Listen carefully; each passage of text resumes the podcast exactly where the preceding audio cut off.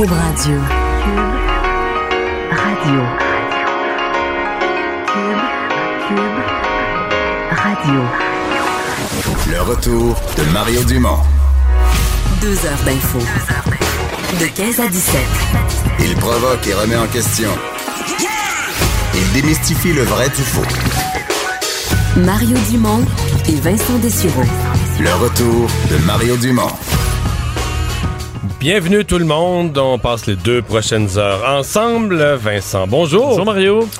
Euh, il y a 24 heures, on était à suivre en direct euh, ces événements où on essayait de comprendre ce qui se passait exactement à, Tra- à Strasbourg. On va en parler un peu plus tard, mais on n'a toujours pas retrouvé euh, cet individu. Ils sont même à se demander s'il serait pas rendu en Allemagne. là. Exact, la traque se poursuit, puis euh, vu euh, la proximité avec l'Allemagne, on se demande s'il ne serait pas passé dans, dans l'autre pays. Ouais. Hier, en, en- cours d'émission, on s'est rendu compte que la, piste terroriste était suivie. Disons qu'on a vu après que le type avait un dossier assez bien chargé. Mais parlons d'abord chez nous euh, de Gilbert Rozon. Parce que oui, hier aussi, à pareille heure, on entendait que les, victimes... euh, une à une étaient rencontrées par le DPCP, se faisait dire qu'il n'y aurait pas d'accusation. Certains en avaient un peu euh, conclu ou on anticipait, ben, ça veut peut-être dire qu'on va tout finir ce dossier-là sans accusation. Ce n'est pas le cas. Non, finalement, deux chefs d'accusation ont collé, ça, on peut dire, parce qu'effectivement, hier, 13 euh, femmes qui avaient porté plainte contre le fondateur de Juste pour rire se sont fait rencontrer pour dire qu'il, euh, bon, finalement, euh, n'allait pas avoir d'a- d'accusation de déposer par le DPCP. Et finalement, euh, ben, il devra faire face à la justice, Gilbert Rozon, euh, pour deux chefs d'accusation, donc une histoire de viol et une histoire d'attentat à la pudeur commis en 1979.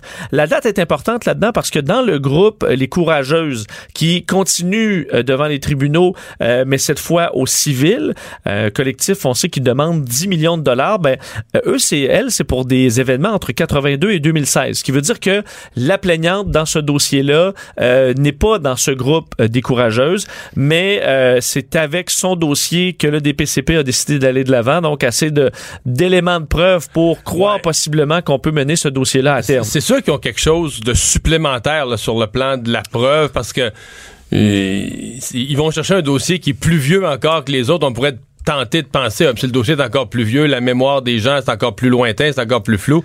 À moi, ça me dit le DPCP dans ses dans ses méthodes pour dire, regarde, j'ai assez de preuves. Il y a des éléments supplémentaires. Ben, ça peut être un témoin, euh, donc euh, il y a peut-être un témoin dans ça. Euh, Il faudra s'adapter aussi parce que devra faire face aussi au euh, système de, de aux lois de l'époque. Ouais. Donc ça a Donc, changé au code aussi criminel avec les peines et tout ça de 1979. de 1979. Alors bon, ça demandera. Parce que je pense que c'est plus sévère maintenant. Là. Euh, Oui. Ça me semble plus sévère. La terminologie a changé aussi. Alors bref, il sera euh, accusé euh, en ce sens. Et d'ailleurs, parce que euh, clairement, c'est un dossier qui est sensible, euh, bon, partout dans le monde de nos jours, évidemment.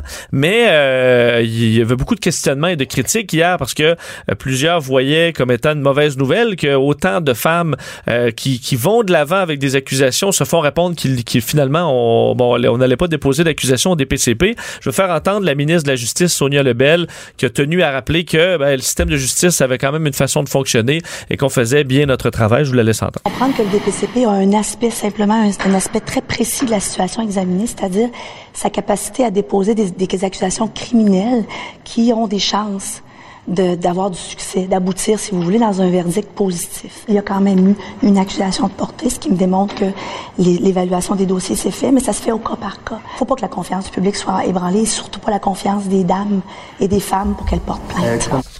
Et euh, Vincent, je te dis tout de suite que Yves Poirier, collègue de TVA Nouvelle, euh, annonçait il y a environ une demi-heure que euh, la sœur de Gilbert Rozon lui avait confirmé qu'il était présentement à Paris.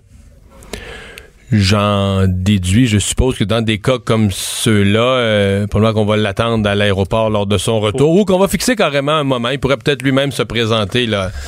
Ce, souvent, là, dans les cas où on n'est pas inquiet nécessairement qu'il se sauve, euh, on va lui donner euh, Avec son avocat, avis, on va ouais. convenir avec son avocat, etc.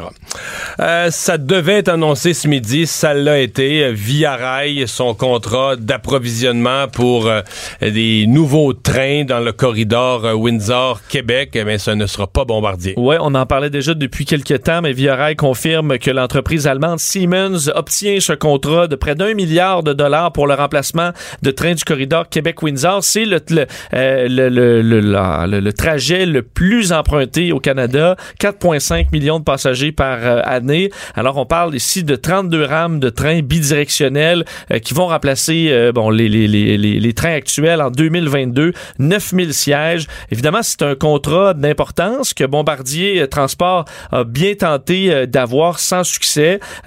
Bombardier Transport, dans le cadre de cet appel d'offres, n'avait finalement pas été retenu par euh, Via Rail.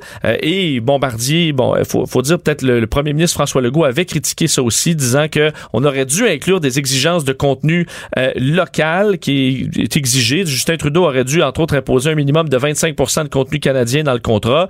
Euh, Bombardier Transport a réagi. Évidemment, ils sont pas contents. Euh, on, dans, euh, ce qu'on peut lire, on dit Bombardier Transport est extrêmement déçu de la décision de Via Rail, une société de la couronne qui a octroyé un contrat d'un milliard à un concurrent étranger. Nous partageons cette déception avec les 4600 employés de notre division transport au Canada, avec leurs familles et avec nos 500 fournisseurs canadiens. Euh, selon Bombardier, c'est inconcevable que cet appel d'offres euh, qui passe à travers deux capitales euh, n'ait pas fait l'objet de mesures visant à assurer un peu de retombées locales.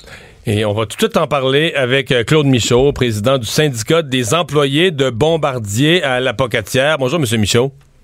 Bonjour, M. Dumont. Comment vous l'interprétez, vous, cette décision? Euh, nous sommes présentement sous le choc de cette annonce. Euh, on est vraiment déçus. Euh, nous sommes vraiment démoralisés. Il faut dire que c'est le troisième contrat qu'on perd en importance au Canada. Euh, aidez-nous donc, là. du REM, pardon, Le REM, OK. AMT, AMT. et celui-ci via. Fait que c'est tous des gros montants d'argent, euh, principalement des fonds publics canadiens dont on parle, là. Euh, justement, tous des contrats canadiens. Euh, tout se fait à l'extérieur du pays, donc aucune retombée économique au niveau du, euh, du Canada. Euh, Pensez-vous qu'il est possible, parce que bon, je, je lis encore qu'il serait possible que certaines parties soient faites ou des pièces, ou en tout cas, euh, pensez-vous qu'il y ait encore des retombées secondaires qui sont imaginables compte tenu de l'ampleur du contrat ou dans votre esprit c'est tout perdu? Euh, présentement, j'ai pas tous les détails par, par rapport à cela. Là. OK. Je peux pas, je peux pas vous le dire. Mais pour l'instant, vous avez aucun signal qu'il y aurait quelque chose qui, qui vous reviendrait. Là. Aucun, aucun, aucun. Euh, euh, comment vous euh, comment vous interprétez? Parce que bon le gouvernement de M. Trudeau nous dit on peut pas s'en mêler on peut pas se mêler de ça parce que c'est on, on est signataire d'accords de, de, de libre échange puis c'est c'est le libre marché puis Via Rail euh, va en appel de proposition puis va au meilleur puis si c'est pas bombardier c'est pas bombardier tant pis Oui, on peut comprendre cela, mais il faut dire aussi qu'on est tous tenus à des euh, à des accords, euh, des accords internationaux. Euh, pourquoi nous n'avons pas le droit à un minimum de contenu local? On, on a toujours exigé, nous autres, euh, de 20 à 30% minimum de contenu local, puis on a eu zéro. Euh, disons qu'il n'y a aucune retombée économique au, au niveau du Canada. Là. ouais. donc vous avez l'impression que le gouvernement le, le gouvernement n'a pas fait son travail? Ben, selon moi, non. Mhm. Euh, c'est pas seulement chez Bombardier aussi. Il faut regarder aussi pour le- les, les gens de la, de la région, l'économie euh, régionale, euh, tous les sous-traitants de chez Bombardier. euh, le Québec aussi, on perd. ouais C'est tout le monde perd. Parlez-nous de. Parce que là, le même jour, c'est c'est une drôle d'affaire, le même jour, Bombardier va chercher un énorme contrat au New Jersey, aux États-Unis. Et là, ben, on nous dit du côté américain, là, c'est pas pareil comme au Canada. Eux, là-bas, c'est protectionniste. Ils ont le Buy America Act, comme on dit, la, la- la loi acheter américain. Et, euh, bon, c'est Bombardier qui a obtenu le contrat, mais là encore, ça peut pas se faire à la pocatière parce que euh, ça doit se faire en sol américain, là. Tout à fait, tout à fait. Que là, on a comme- on a comme deux extrêmes, là. Pardon? On a comme deux extrêmes. Les États-Unis qui se protègent vraiment, puis le Canada qu'on se protège pas pantoute. C'est ça, on laisse tout aller, c'est ça, tout à fait. Ouais. On se demande quand est-ce que le gouvernement Trudeau va se réveiller. Et euh, puis il va faire travailler ces gens. On est on- justement qu'est-ce que je vous disais tout à l'heure, on est tous tenu euh, aux accords internationaux, pourquoi on n'a pas le droit à un minimum de contenu local? Ça se fait ailleurs, pourquoi pas nous? Ouais. C'est une question qu'on a posée et qu'on n'a pas eu de réponse encore. Ben, Monsieur Michaud, on va euh, surveiller les développements dans ce dossier-là. Je sais que le ministre québécois de l'économie, M. Fitzgibbon, euh, s'est dit insatisfait, a dit qu'il voulait aller plus loin avec le gouvernement Trudeau là-dessus. Merci de nous avoir parlé aujourd'hui. Merci, M. Au revoir, Claude Michaud, président du syndicat des employés de Bombardier à La Pocatière. Il y a eu un accident un peu plus tôt dans la journée, centre-ville de Montréal, un piéton décédé? Oui, une scène vraiment terrible, selon ce, qu'on, euh, ce qui nous a été décrit. Un piéton euh, qui a été écrasé par un, un camion alors qu'il traversait la rue euh, ce matin dans l'arrondissement Ville-Marie à Montréal, va faire vers 11h20 à l'angle Atwater et de la rue Topper. c'est un camion Ben qui a voulu tourner, circuler vers l'ouest sur la rue Topper, voulu tourner à gauche sur Atwater et en tournant à gauche, a carrément écrasé un piéton euh, qu'il n'aurait absolument pas vu. Euh, et on n'a même pas tenté de manœuvre de réanimation sur euh, la, la, la, victime. parce que la police appelle mort évidente. Mort évidente. Hein, ouais, ouais, et ça. on s'entend mort évidente, c'est c'est c'est bon, c'est des caractéristiques assez assez claires. en début d'après-midi, d'ailleurs, on n'avait toujours pas identifié la, la, la, victime. Le conducteur du camion lui a subi un choc nerveux, traité sur place par les ambulanciers d'urgence santé. Et là, il y a enquête évidemment du SPVM. Tout ce secteur-là a été euh, euh, bloqué pendant plusieurs heures pour tenter de comprendre ce qui s'est passé. faut dire que euh, aussi, on est au moment où les, les vitres sont super sales. Non, mais aujourd'hui, là, pour vrai, c'est tu sais, le vrai soleil d'hiver, je te jure, je m'en venais ici, là, de TVA ici, je m'en viens à pied, je voyais rien. Mettons, les gens en face de moi, là, je voyais leur visage tout noir. J'aurais rencontré que mon frère, je l'aurais pas reconnu, là, tu comprends? Oui. parce que t'es complètement, complètement, complètement aveuglé, là, tu sais. Ben, j'ai circulé ce matin, puis tu sais, c'est un combat, euh, on s'entend, on utilise énormément de la vitre ces jours-ci, mais sur les vitres de côté, entre autres, euh, t'en as pas. Alors, c'est pour ça qu'il faut redoubler de prudence, évidemment, ça justifie ouais. pas... Euh... Mais, mais tu sais que j'ai une réflexion là-dessus, je veux pas encourager les gens à, à désobéir, mais sur le plan de la sécurité, là, je parle pour les grandes villes, là, Montréal, Québec, peut-être quelques autres, là, mais on a, évidemment, tu es obligé, la loi t'oblige à traverser au coin de rue. Mais le plus dangereux, puis les accidents arrivent toujours, les piétons tués, là, sur des coins de rue, dans un virage. Là. Dans le fond, autant que c'est illégal, autant quand tu traverses en plein milieu d'une rue, puis que tu regardes vraiment bien des deux côtés, là, tu comprends? T'es d'une certaine façon un peu plus en sécurité parce que tu ça arrive pas de tous les bords ça arrive d'un seul en fait de ça. deux côtés. Si c'est, si un sens unique ça arrive d'un seul côté. Au pire ça arrive de deux côtés mais je veux dire tu vois venir. Alors que sur un virage c'est beaucoup plus compliqué. Tu regardes ok il en vient pas mais il en arrive un derrière toi puis là lui arrive puis il prend le virage puis c'est, c'est une grosse partie des accidents de, de, piétons là surviennent dans ces circonstances là des puis, virages puis évidemment les camions ont des angles morts immenses souvent on est peut-être moins habitué aussi je sais qu'il des on travaille beaucoup à développer des nouveaux miroirs ou des caméras pour essayer d'éliminer le plus ouais, d'angles morts des, des, des côté, camions, là. mais euh, doivent travailler encore avec beaucoup de problèmes. C'est la 24e collision mortelle à subvenir sur le territoire euh, de, la, de, la, ville de Montréal depuis le début de l'année. Alors euh, oui, les Français qui sont euh, présentement en alerte d'une certaine façon parce qu'un individu potentiellement dangereux court quelque part. En fait, ils sont même plus sûrs qu'il est sur le territoire de la France. Effectivement, c'est un déploiement policier important. 600 policiers et militaires qui sont donc utilisés pour cette traque, cette chasse à l'homme euh, de shérif euh, C, donc euh, qui a récommis cette, cette, on peut parler d'attentat hier au centre-ville de Strasbourg en criant Allah Akbar. Donc ce qu'on traite carrément comme un, un acte terrorisme, terroriste maintenant, c'est un homme et on le disait déjà hier très connu de la justice pour des dossiers en droit commun, donc vol, violence, condamné à 27 reprises dans trois pays, donc pas seulement la France, mais en Allemagne, en Suisse également, incarcéré plusieurs fois, fiché, euh, ce qu'on appelle fichier S, donc pour une radicalisation à caractère M menace à la sûreté de l'État. Exactement. Euh, et il avait été interpellé euh, par les gendarmes le, le, le, matin même. On sait finalement, il avait en échappé fait, on, à cette On peut arrestation. comprendre l'ont. Même, j'entendais en France qu'il y a même des, des gens qui se demandent est-ce qu'il n'y aurait pas quasiment une taupe là, parmi les services d'enquête qui l'auraient averti, tu sais, que, parce que vraiment ils sont arrivés chez eux pour la perquisition, puis les policiers avaient été avertis d'un danger, puis c'est comme s'ils l'avaient su ou ils Juste vu, il vu, vu venir ou quelque chose l'a averti juste avant, puis il leur a filé entre les doigts là. Il a été blessé dans l'échange de coups de feu, ça on, on- on le sait, euh, monté, dans, dans- monté dans un taxi pour prendre la fuite. Euh, quatre de ses proches ont été euh, arrêtés, en- du moins mis en garde à vue. Euh, Donc, dans des membres de sa heures aussi, famille. des membres de sa famille là, vraiment très proches. Euh, bon, lui qui a fait le bilan a un peu changé. Là, on parle vraiment de deux morts et euh, de bon plus d'une dizaine de blessés, mais avec une troisième personne, parce que hier on passait de, de trois Ouais. morts, mais personne en mort cérébrale. là. Alors euh, et le bilan qui pourra encore monter parce qu'il y avait plusieurs cas qui étaient encore très critiques. Il y a un Et- journaliste italien, je sais, qui est entre la vie et la mort. Oui, un touriste également euh, brésilien, si je me trompe pas, qui était euh, qui était en visite. Parce que, parce que Strasbourg. un journaliste, Ouais. moi, un tou- touriste thaïlandais. Ouais, parce que Strasbourg, c'est aussi le siège du Parlement européen, là. Et entre autres, le journaliste italien allait couvrir des, des travaux au Parlement européen. Euh, les députés, hier, on s'est rendu compte de ça un peu après l'émission, que les députés du Parlement européen étaient en, étaient en confinement eux-mêmes. Le Oui, jusqu'à Par- 4 heures du matin. D'ailleurs, aujourd'hui, ils ont euh, une minute de silence aussi en, en hommage aux, aux victimes. Euh, le grand clocher de Strasbourg a sonné aussi, euh, euh, en- bon, comme euh, évidemment pour, pour, pour saluer les, les victimes. Et euh, te dire, ça arrive dans un moment particulier en France, parce que samedi euh, doit recommencer des manifestations des Gilets jaunes. Et là, à quel point tu déploies des forces de l'ordre pour la sécurité dans les manifestations ou de la sécurité antiterroriste, sachant que euh, terroriste est encore au large. Euh, et là, là, la tension est quand même intense parce que beaucoup, il y a beaucoup d'appels à ce que les gilets jaunes euh, ne fassent rien en fin de semaine, annulent leurs manifestations pour laisser les policiers Mais, faire mais leur tu sais travail. que parmi les Gilets jaunes, il y a une théorie du complot qui a circulé amplement sur les réseaux sociaux à l'effet que, c'est c'est fou, mais quasiment comme si ça avait été orchestré là, par Macron ou par dire, regarde, le On appelle Nathan- un false flag, là, une- une- une- donc un attentat dans le but de détourner l'attention. Ouais.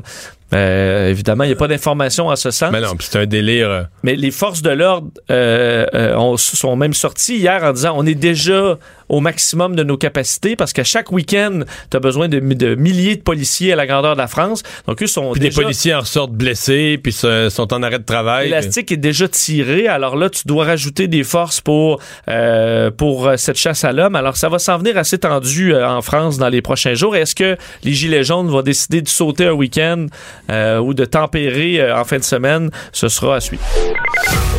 Le retour de Mario Dumont. Joignez-vous à la discussion. Appelez ou textez 187 Cube Radio. 1877 827 2346. Alors, Vincent, Michael Cohen, celui que le- le- son titre, là, un peu, euh, peu humoristique, semi-humoristique, de Fixer euh, sous Oui. euh, Donald Trump. Donc, c'était vraiment son avocat personnel. S'il fallait payer quelqu'un pour se taire ou des choses comme ça, c'est lui qui agissait comme intermédiaire. Eh un bien, peu le Better Call Saul, là, pour ceux qui Oui. connaissent la série. Là, donc, un avocat euh, qui s'occupe de gérer les... euh, le pas propre. les pro- c'est ça, le propre. C'est- Qui, qui passe la mop, là. Qui passe la mop. Passe la mop en arrière des dégâts. Trois ans en prison. Évidemment, impossible que ça ne soulève pas la question à quel point on est rendu proche, proche, proche du président Trump. C'est plus juste son organisateur de campagne. Le Cohen était son avocat personnel, donc à la fois politique et personnel. Oui, parce que le plus près qu'on avait été du président, pour l'instant, c'était Paul Manafort, qui est euh, lui-même incarcéré présentement, son ancien conseiller.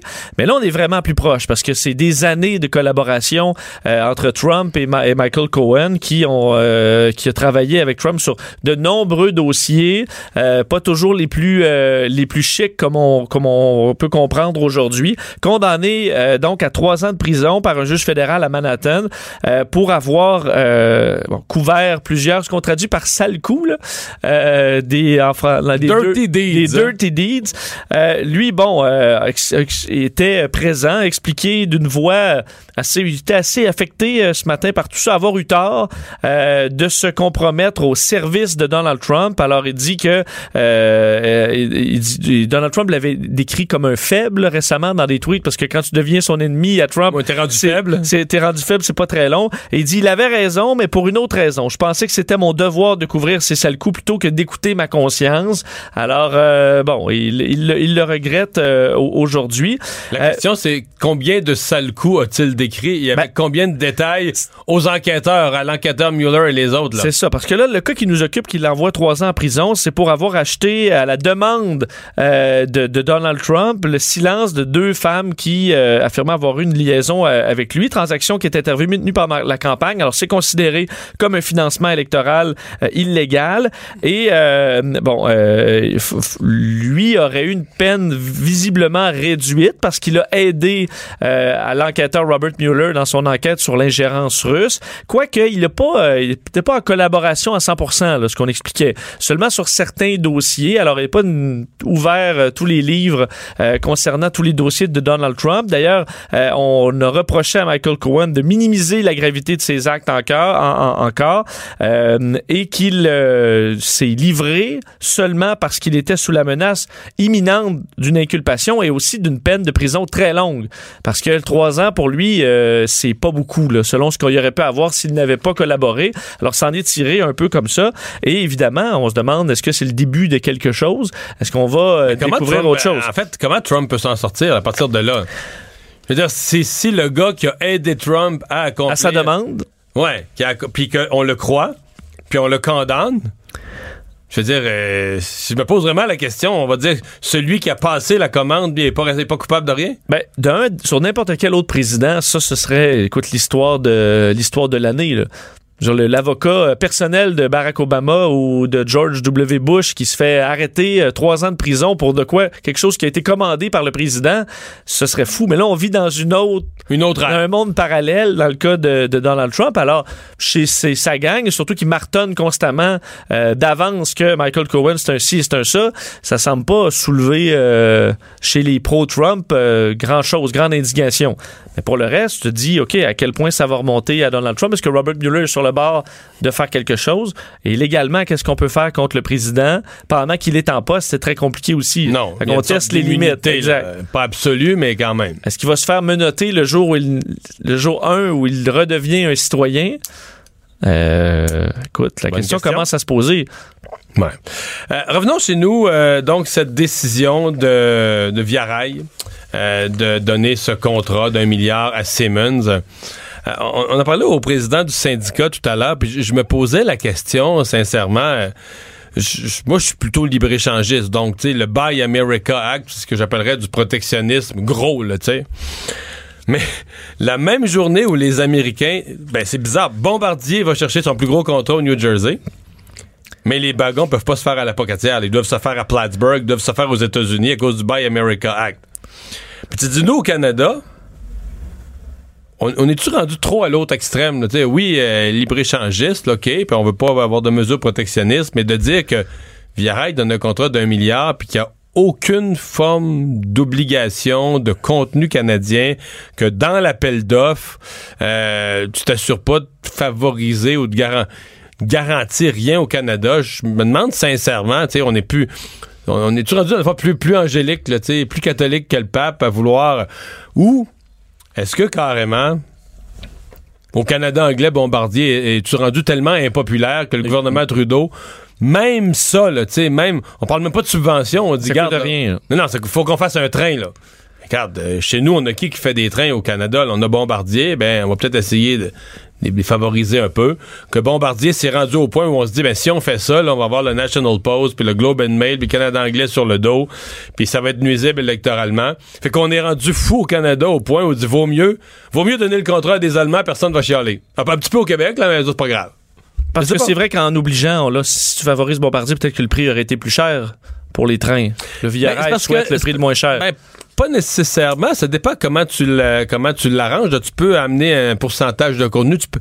Il y a différentes choses que le gouvernement pouvait faire. Tu sais, je parle pas de donner le contrat sans appel d'offres, de dire regarde, on le donne à Bombardier parce que c'est canadien, ça se fait plus en 2019, là, en 2018 ou en 2019. Mais il y avait quand même là, tu sais, euh, quelques options pour le gouvernement canadien, disons pour s'assurer au minimum d'un contenu canadien. Des pièces, euh, donc plein Mais de là, c'est zéro. Zéro. Ben, peut-être qu'il y en aura, là. Peut-être. Veux veux, pas. euh, des fois, il y a des, des sous-traitances ou des petites affaires qui deviennent locales juste par le fait que tu veux éviter les milliers de kilomètres. Il y aura peut-être un, certain, certaines retombées locales, mais il semble pas y avoir aucune obligation. Simmons. euh, Donc, on joue plus la même game que les autres. Là. On joue plus propre que tout le monde.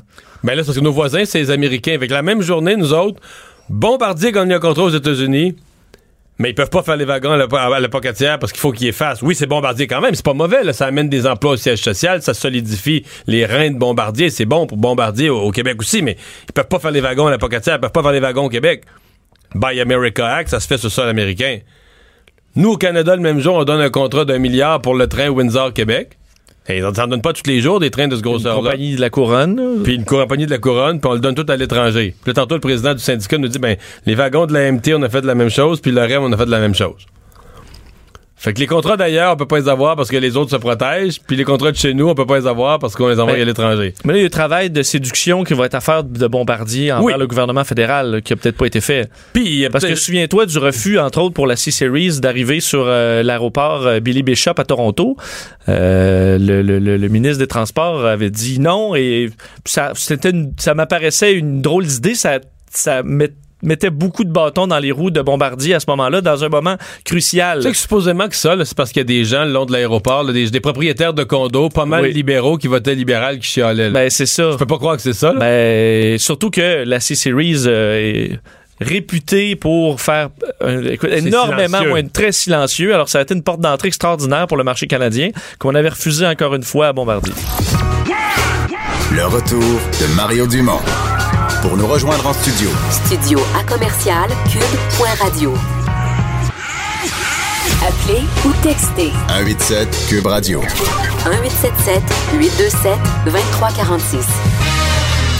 Juste une petite parenthèse avant de passer à notre prochain sujet, euh, Vincent, pour dire que euh, les députés ont voté, euh, les députés du parti de Theresa May, euh, vote de confiance envers elle-même comme, comme première ministre, comme chef euh, de son parti. Donc, on devrait savoir dans les prochaines minutes, mais ça, comme on dit, ça sent le brûler un petit peu, là. Hein? Oui, parce qu'elle bon, a décidé de repousser le vote sur le, sur le Brexit et euh, elle est clairement affaiblie à leur vote. Et ça va, écoute, c'est ultra serré, là. Donc, euh, on ne sait pas de quelle base ça va prendre, mais si elle perd, elle devra démissionner, ne pourra pas se représenter. Euh, alors, c'est quand même un, vote de, lourd d'importance présentement en Angleterre. On dit là-bas qu'elle a fait un discours, un appel de dernière minute euh, dans un avec ses députés d'arrière-ban, les backbenchers en bon français. Il, il utilise la même expression au Royaume-Uni, des backbench MPs, les députés d'arrière-ban. Il a fait un discours émotif de dernière minute qui pourrait peut-être sauver euh, son, euh, son poste. Remarque que, tu sais, je veux dire... je sais pas où ça s'en va, cette affaire-là, là, sincèrement. C'est une chose de dire, mettons, ils se débarrassent de Th- Theresa May, là. Il y a, y a- Il y a le même problème. il n'y a rien de réglé, là. Ils ont voté dans le Brexit, ils se sont lancés dans une patente, eux autres même. C'est le premier. Tout ça est fou, là. Le premier ministre, Cameron, à l'époque, voulait pas du Brexit. Mais pour plaire aux gens, il leur a offert le Brexit en disant, regarde bien, là. C'est la même, même chose que si Philippe Couillard avait dit, regardez, là, la souveraineté, là, je te correct qu'on en parle. Fait que je vais faire un référendum, les gens vont voter non, ça va être fini. On n'en parlera plus. Sauf que Les gens votent oui. puis là, Philippe Couillard est au pouvoir, puis un référendum sur la souveraineté, c'est vrai. Fait Cameron était dans la même situation. Là, Cameron a démissionné. Theresa May est arrivée en disant, ben elle, elle voulait, elle voulait devenir chef. Elle dit, moi, je, vais essayer de renégocier avec l'Europe. Puis elle a négocié un nouveau deal avec l'Europe. Mais là, est-ce qu'il est bon, le deal? Tu veux dire, euh, le Royaume-Uni n'avait pas le gros bout du bâton dans ce patente-là. Puis l'Europe, je me mets dans la peau. Moi, si j'étais dans un autre pays européen, je dirais, écoute un peu, là. Tu sais, nous autres, on a un accord depuis, euh, depuis 40 ans, 50 ans. Il y a juste des pays qui embarquent dans notre affaire, qui embarquent dans l'Europe. Il n'y a jamais un qui a débarqué. Fait là, le premier qui débarque, là, c'est trop facile, les autres vont se dire, tabarouette, euh, ça va bien, débarque l'Europe. Tu sais, si tu, tu sors de l'Union européenne, puis tu sors avec des avantages. Fait que faut que l'image, pour le reste de l'Europe, faut que l'image qui en sorte, c'est que celui qui sort, là, tu comprends, il en sort de là, là, comme quand tu passes à travers un, des rosiers, là, tout graffinier, ton lin- non, mais tout graffinier, ton linge tout arraché pour que les, pour dire aux autres membres de l'Union européenne, gars, tu sors pas d'ici, là, je les comprends. En tout cas, c'est une affaire. Surtout, ça montre aussi les votes là, euh, par euh, les euh, vagues là, ou d'écœurés de la population là, qui votent tout d'un coup pour Brexit. mettre, mettre un peu le droit, OK, Brexit ou euh, un peu le dossier Donald Trump aux États-Unis, mais tu te rends compte après coup que ça, ça met le trouble pour vrai. là. Bon, parlons donc de ces victimes de Bertrand Charret. Bon, le, le- le procès aux criminels, tout ça, c'est fait pour Bertrand Charret. Mais maintenant, c'est carrément contre Canada Alpin, là, contre l'organisme qu'elle revienne. Oui, 1,35 million de dollars en procédure civile contre l'organisation de ski alpin Canada Alpin. Euh, bon, trois des plaignantes, des victimes de Bertrand Charret, euh, qui entament donc ces, procédures, demandent 300 000 dollars chacune à titre de dommages et intérêts en compensation des préjudices moraux et matériels qu'elles ont subis.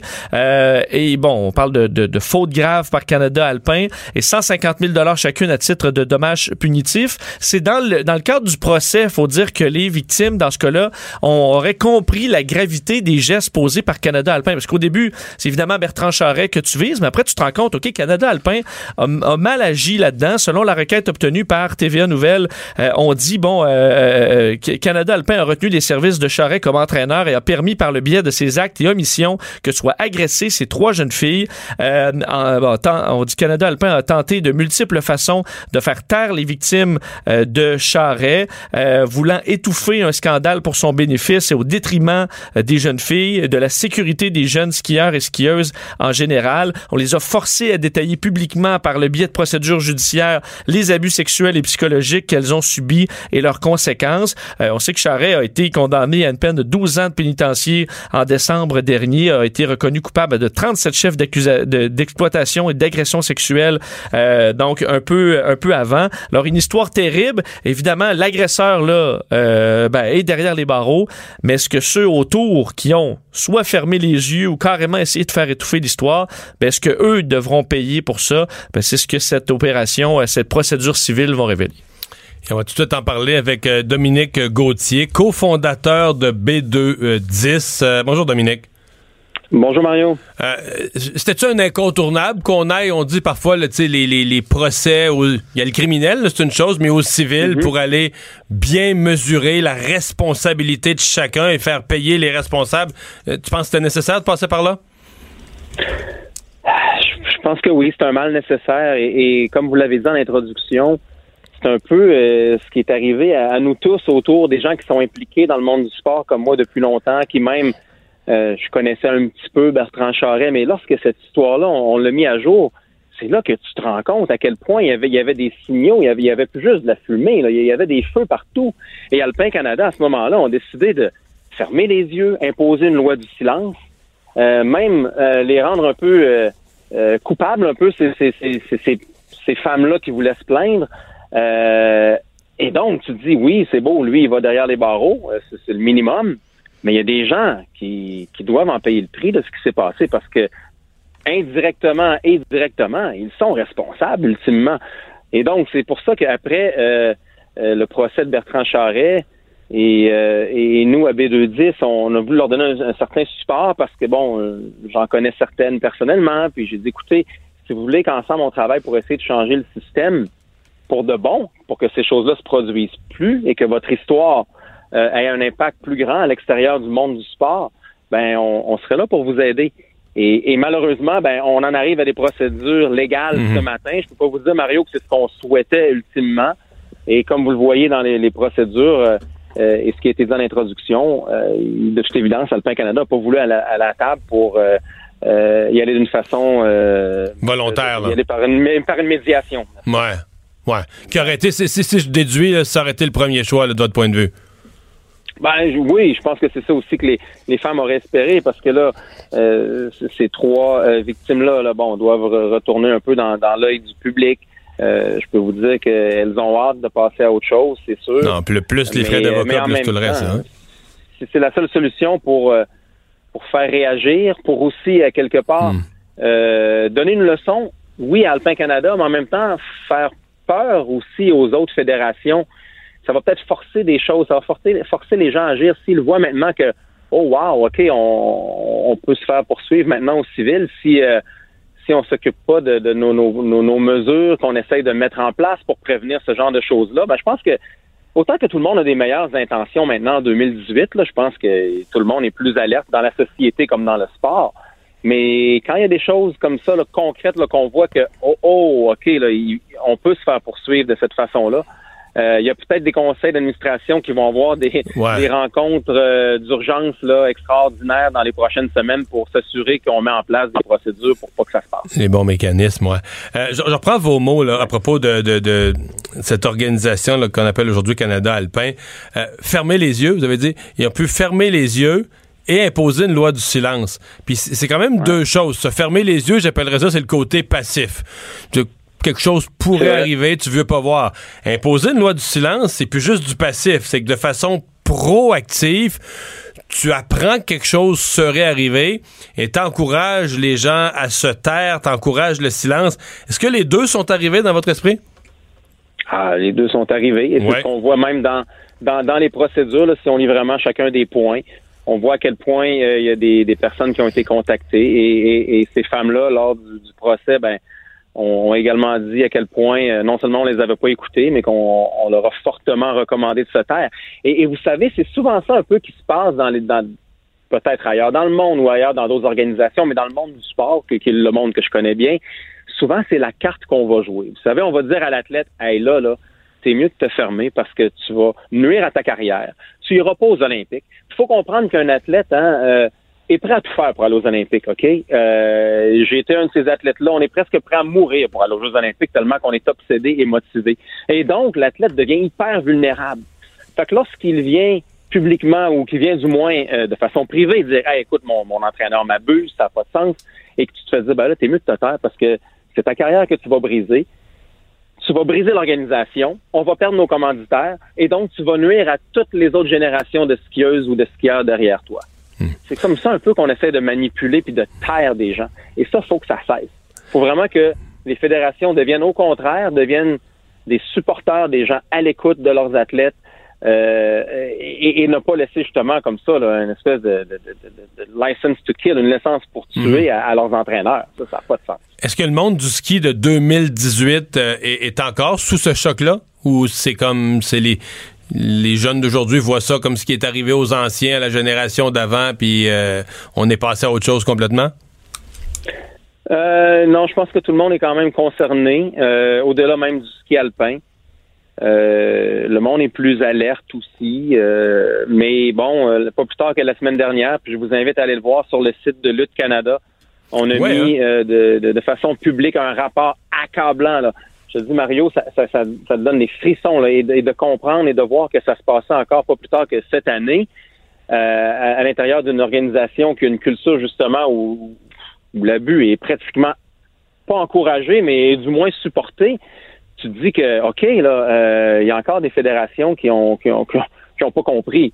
Donc, on, on est inquiet. Je pense que les gens dans le ski alpin sont sûrement dans un endroit qui qui est plus sécuritaire que ça l'était peut-être il y a 20 ans. Oui, mais... Mais- non, mais c'est important, c'est- important ce qu'on dit là parce que quelque part, ce qu'on a vu avec la Fédération de lutte olympique, là, c'est qu'eux ont vu passer, par exemple, tout le dossier du ski. C'était à la, dit, c'était à la une dans l'actualité pendant Ouais. des mois, puis une fédération sportive. Puis, puis eux, ça continuait, là. C'est un peu ça qu'on, malgré, malgré tous les progrès qu'on dit qui sont survenus, on est quand même obligé de constater ça. Oui, exact. Et par contre, au moins, j'applaudis le conseil d'administration de Lutte Canada qui ont, qui ont accepté de mettre ça sur leur site web de façon publique. Ils ont dit, garde, on va jouer transparent ici. Donc, au moins, j'applaudis ça. Ils vont prendre des mesures en conséquence.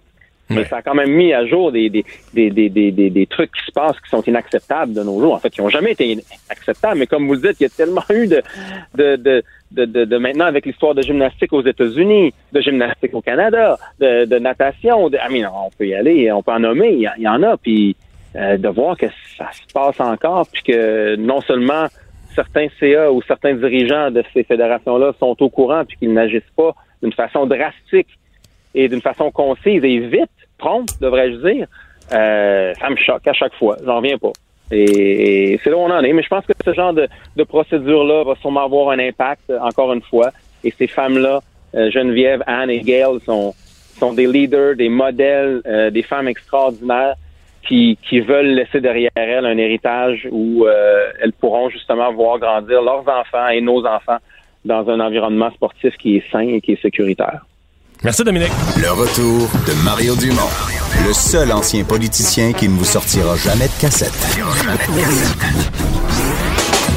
Mario Dumont et Vincent Dessureau. Jusqu'à 17. Cube Radio. Le buzz de Vincent Dessureau. Et Vincent, aujourd'hui, euh, une histoire euh, impressionnante de, de, de, réseaux sociaux et c'est arrivé chez nous au Québec. Oui, euh, des, des, jeunes secondaires allumés. Je pense pas que leur professeur s'attendait à ce que ce, un projet scolaire se rende aussi ouais, parce que c'est parti d'un simple projet scolaire. C'est ça. Et de, bon, ça, ça a surpris assurément l'école, mais dans au, au, Saguenay, un projet scolaire dans une école secondaire qui a mené un groupe de jeunes à décider de créer un faux compte en ligne pour piéger un pédophile. Donc, eux se sont dit, parfait, nous, notre projet scolaire web, ça va être de faire, d'attraper un pédophile. Et, euh, ben, ils ont réussi. Un homme qui a mordu à, bon, l'hameçon. Euh, les jeunes ont même planifier une rencontre. À ce moment-là, l'école, bon, qui n'était pas au courant de, de, de ce projet-là pour des raisons évidentes, euh, ont contacté immédiatement les, les, policiers. Les policiers de Saguenay ont mené une enquête en collaboration avec la Sûreté du Québec et ça a amené à l'arrestation d'un individu, euh, donc euh, ce matin au Saguenay, qui fera face à des accusations de l'heure d'enfants de, de moins de 18 ans et incitation à des contacts sexuels. Alors, je sais pas s'ils ils vont se faire réprimander ou il y aura un A+, mais euh, bon, je sais pas ce que les policiers en pensent. Ouais. Ben, on va, euh, on va la poser la question à Bernard Moreau, agent de prévention et de communication au service de police de Saguenay. Bonjour. Bonjour, bon après-midi. Comment, euh, comment vous l'interprétez ou comment vous la, voyez, cette histoire-là, vous? Euh, assez particulière, effectivement, assez particulière. le résumé a été effectivement bien, bien, bien fait par par le monsieur. Par Vincent, ben, oui, par Vincent. Effectivement, que nos jeunes, euh, très allumés, mais qu'un projet qu'on recommande pas, bien sûr, en tant que service de police. Euh, quand on dit projet école, c'était pas un, projet, le but visé par l'école. Effectivement, que l'école n'était pas au courant du tout de, de ce projet-là. Ils, ont poussé ça ailleurs, eux autres, là. là. Oui, c'est ça. C'est leur initiative personnelle de quelques-uns de se dire, on va créer un site, on va de, prendre au piège un, pédophile. On crée ça euh, peut-être à la maison, puis euh, finalement, quand ils ont vu que ça, ça pognait très bien, puis que c'était rendu loin leur histoire, ont décidé d'en parler à, leur intervenant scolaire ou à leur professeur qui, eux, envoyaient un petit peu là, les conversations où c'était rendu, euh, ont pas pris de chance, ont immédiatement consulté euh, notre service de police, puis euh, le, dossier était transmis aux enquêtes et on a résulté avec une arrestation ce matin. Donc, mais à ce, à ce moment-là, dans ce genre de cas, comment vous reprenez la, la, la, la, balle au bon, disons, parce que je suppose qu'il y avait une, on dit qu'il y avait une rencontre de planifier. est-ce que vous rendez là? Est-ce que vous faites passer pour les jeunes? ou est-ce que c'est des techniques d'enquête que vous révélez pas? Mais comment vous, vous reprenez ça à, partir au, à l'endroit où c'est ben, effectivement, qu'au niveau des techniques d'enquête, on peut pas dévoiler, puis je ne sais pas tout non plus, je peux pas rentrer exactement dans les détails, sauf qu'il y avait déjà beaucoup de conversations et qu'on sait que c'est quand même assez facile pour euh, nos spécialistes.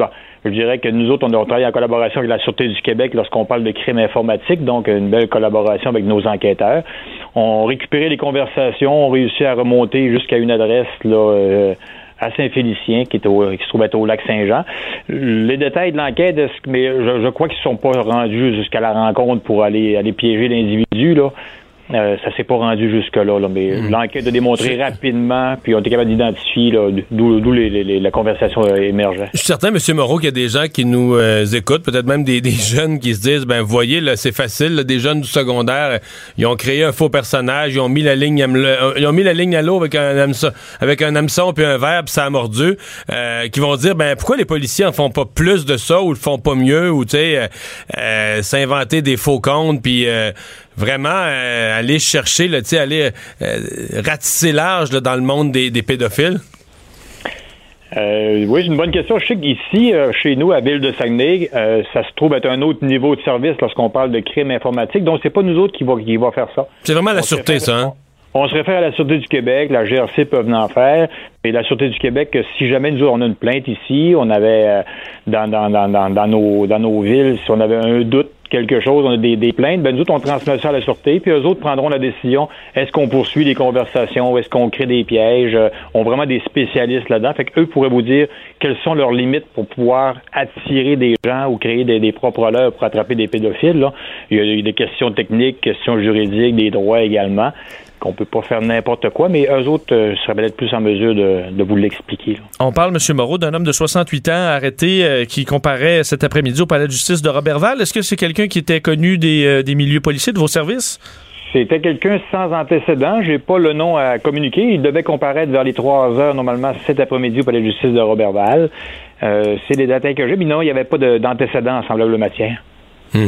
C'est sûr que le message qu'on veut passer au niveau prévention pour nous autres, hein, quand on parle à nos gens, même à nos jeunes, commencez pas ça à faire des enquêtes policières, à tenter de d'attraper des gens comme ça, puis de, de faire de l'hameçonnage pour des pédophiles. Là.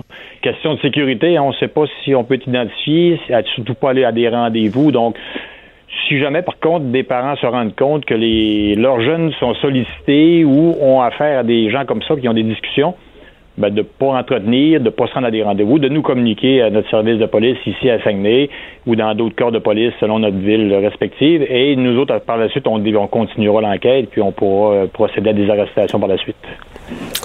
Merci beaucoup, M. Moreau. C'est un plaisir. Au revoir.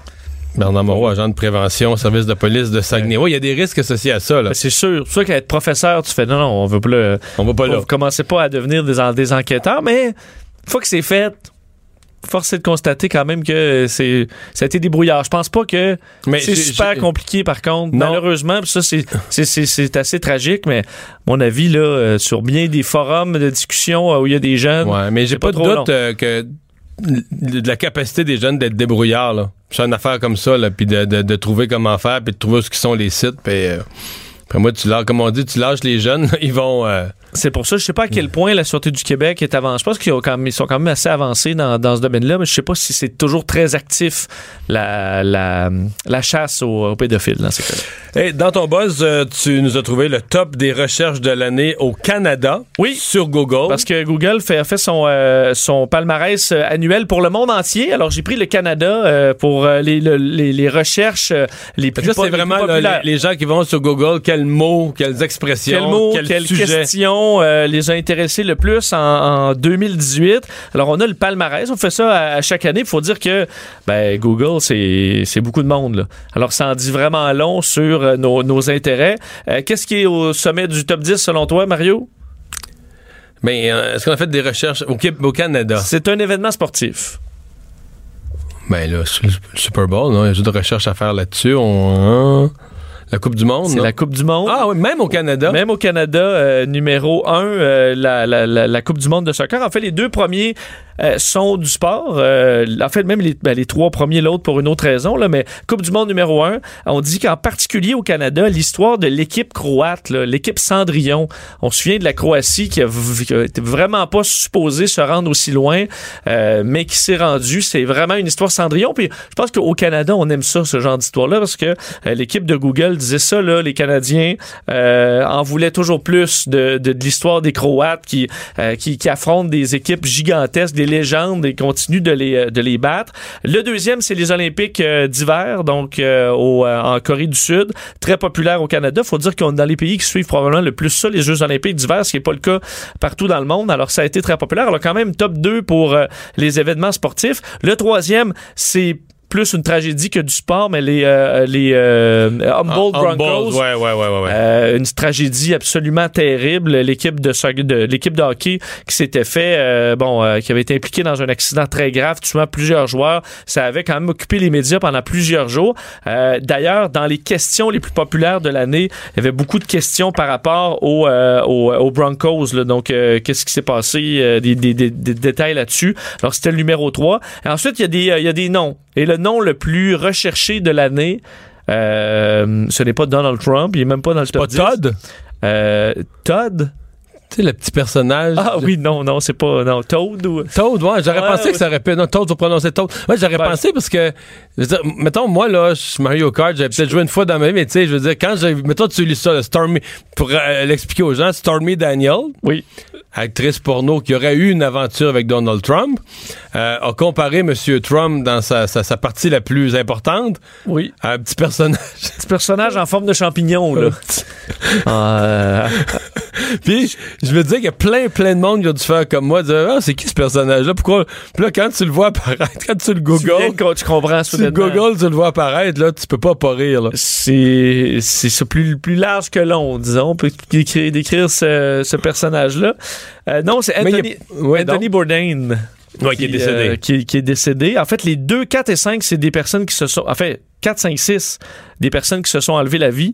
euh, parce que Anthony Bourdain, numéro 4. 5, Kate Spade, qui est une, euh, une euh, Styliste, styliste, designer, plus, ouais. euh, qui s'est enlevé la vie aussi cette année. Et Mac Miller, euh, lui, c'est davantage pour un euh, surdose de, de drogue. L'ex-copain de Ariana Grande, donc un rappeur qui, qui est décédé cette année. Euh, les Jets de Winnipeg, numéro 7. Alors, il n'y a pas de Canadiens dans le top 10. là. L'équipe de hockey qui est là, c'est les Jets. Black Panther, le film avec euh, mettant en vedette le premier super-héros noir est là. Avicii, un autre qui s'est enlevé la vie. Ouais. Euh, c'est un peu triste quand même dans le 4 sur, euh, sur 10. Et Demi Lovato euh, qui complète ce top 10 en Ouais, termes qui, elle de... a eu des problèmes personnels importants là, de santé. Ça, c'est le top 10, toute catégorie. Parce que si on va dans les nouvelles internationales, évidemment, la Coupe du Monde, ceux qu'on retrouve, mais par après, il y a le euh, qui fait presque le top 10, c'est le, le mariage royal. Euh, dans plusieurs pays, là, Meghan Markle, ça- par exemple en Angleterre, le, le mot le plus cherché de l'année, c'est Meghan Markle. Le nom est toute catégorie. Les Britanniques, évidemment, voulaient savoir c'est qui leur, euh, leur, nouvelle, euh, leur nouvelle princesse. Et dans les questions, toujours Les questions, oui. Toujours intéressant quand même euh, les, les questions. Justement, euh, quel âge a le prince Harry? C'est dans les Ça, questions c'est une des questions les plus posées. dans les plus populaires de l'année. Euh, D'ailleurs, quel âge a Meghan Markle? C'est là aussi. Combien de médailles a gagné le Canada euh, aux Olympiques? Combien il y a de bouts au curling? Ça, des bouts? Bah, euh, ouais. ça, en anglais, c'est bouts, là, mais euh, Bon, ben, euh, au curling, je pense que c'est un bout. Oui, oui. Je pense que ça, on a quelques questions au Canada sur le curling, euh, comment ça fonctionne, Euh, comment supprimer Facebook? Ça, c'est quand même important. Tu te souviens de toutes la- le- les histoires scandaleuses autour de Facebook. Alors, on se demandait comment le, le supprimer. Com- co- comment acheter des, euh, des bitcoins. Alors, j'espère que ceux-là en ont pas acheté parce Ouais. qu'au début d'année, Au ça début de valait- l'année, ouais, ça valait la- 20 000, puis là, on est rendu à 3 500. Je vous- J'espère que vous en avez pas acheté. Pourquoi, par exemple, le Post Canada est en, est en grève? Euh, Mais ça, tu vas, tu peux, mettons, là, tu peux poser une question à Google. Pourquoi? Oui. Avant, fallait pas, pas ça, moi. Avant, fallait pas faire ça parce que le, ça, ça mêlait l'algorithme pour rien. Il fallait marquer plus de Alors, tu demanderais, mettons, en français, le pourquoi Post Canada est en grève. Puis ça va te répondre. Maintenant, il est capable de prendre les questions pas mal mieux, euh, Google, et beaucoup le font. trouver un article de journal, quelque chose qui fournit. Il y a des- même des sites maintenant qui sont faits comme ça avec une question, puis les gens peuvent répondre. Alors, c'est plus facile que c'était avant de poser une, euh, une question. Et une pour terminer dans euh, les questions étranges des Canadiens cette année. Pourquoi les chiens mangent leur caca? C'est dans les questions Que les plus Canadiens ont posé. populaires, ouais, ouais, cette année. Euh, et d'ailleurs, pourquoi il n'y a pas Est-ce de que loi- les, Ca- les Canadiens. Pourquoi? Est-ce que des chiens mangent leur caca? Ben, juste, écoute, vous pouvez peut-être nous éclairer pourquoi c'est une des questions de l'année, là? Parce que on, Ceux qui l'ont posé, là, écrivez-nous. on comprend entre autres quelqu'un qui demande pourquoi le 420 c'est une, la journée du pote, là. C'est une longue histoire, mais les gens, je comprends pourquoi ils se demandent ça, c'est dans l'actualité, mais pourquoi les chiens mangent leur caca? Je sais pas pourquoi on se demandait ça cette année. Et, euh, ben, euh, je finis ton buzz avec euh, le buzz britannique. Theresa May. Oh! Sauver son poste. Oh, bon! Sauver son poste, en fait, c'était un peu ce qui était prévu. C'est-à-dire qu'il y avait comme une majorité de députés quand tu faisais le pointage qui lui avait, qui l'avait assuré de sa confiance, mais on se Ça disait, doit pas être par beaucoup quand même. non, on disait, est-ce qu'ils vont avoir vraiment, euh, je sais pas, si j'ai pas le, j'ai pas le résultat. 200 contre 100, 200 contre 117. Alors, Ah, quand, quand même, même, assez, quand euh, même, quand même, quand clair, même. Ouais, la ouais, victoire ouais. de Theresa May. Bon, Elle va être fait contente. Ces problèmes sont pas réglés. Une rare bonne nouvelle quand même. Ouais, 200 contre 117. Mais ouais, son- ses problèmes sont pas réglés, mais son poste euh, est, euh, son poste est assuré. Le retour de Mario Dumont. Jusqu'à 17. Parce qu'il ne prend rien à la légère. Il ne pèse jamais ses mots. Cube Radio. Alors, Vincent, revue de l'actualité, il est 16h05. Alors, il y aura des accusations contre Gilbert Rozon. Oui, euh, deux chefs d'accusation qui finalement collent à Gilbert Rozon parce que hier, euh, on suivait ce dossier-là dans le courant de la journée. 13 femmes qui avaient porté plainte contre euh, le fondateur de Juste pour rire avaient été avisées par le DPCP qu'il n'y aurait finalement pas de suite à, à leur plainte, qu'il n'y aurait pas d'accusation. Alors, on s'attendait à ce qu'il y en ait finalement peut-être pas du tout. Eh bien non, dans le cas d'une plaignante pour euh, une histoire d'attentat à la pudeur et de viol qu'il aurait commis en 1979.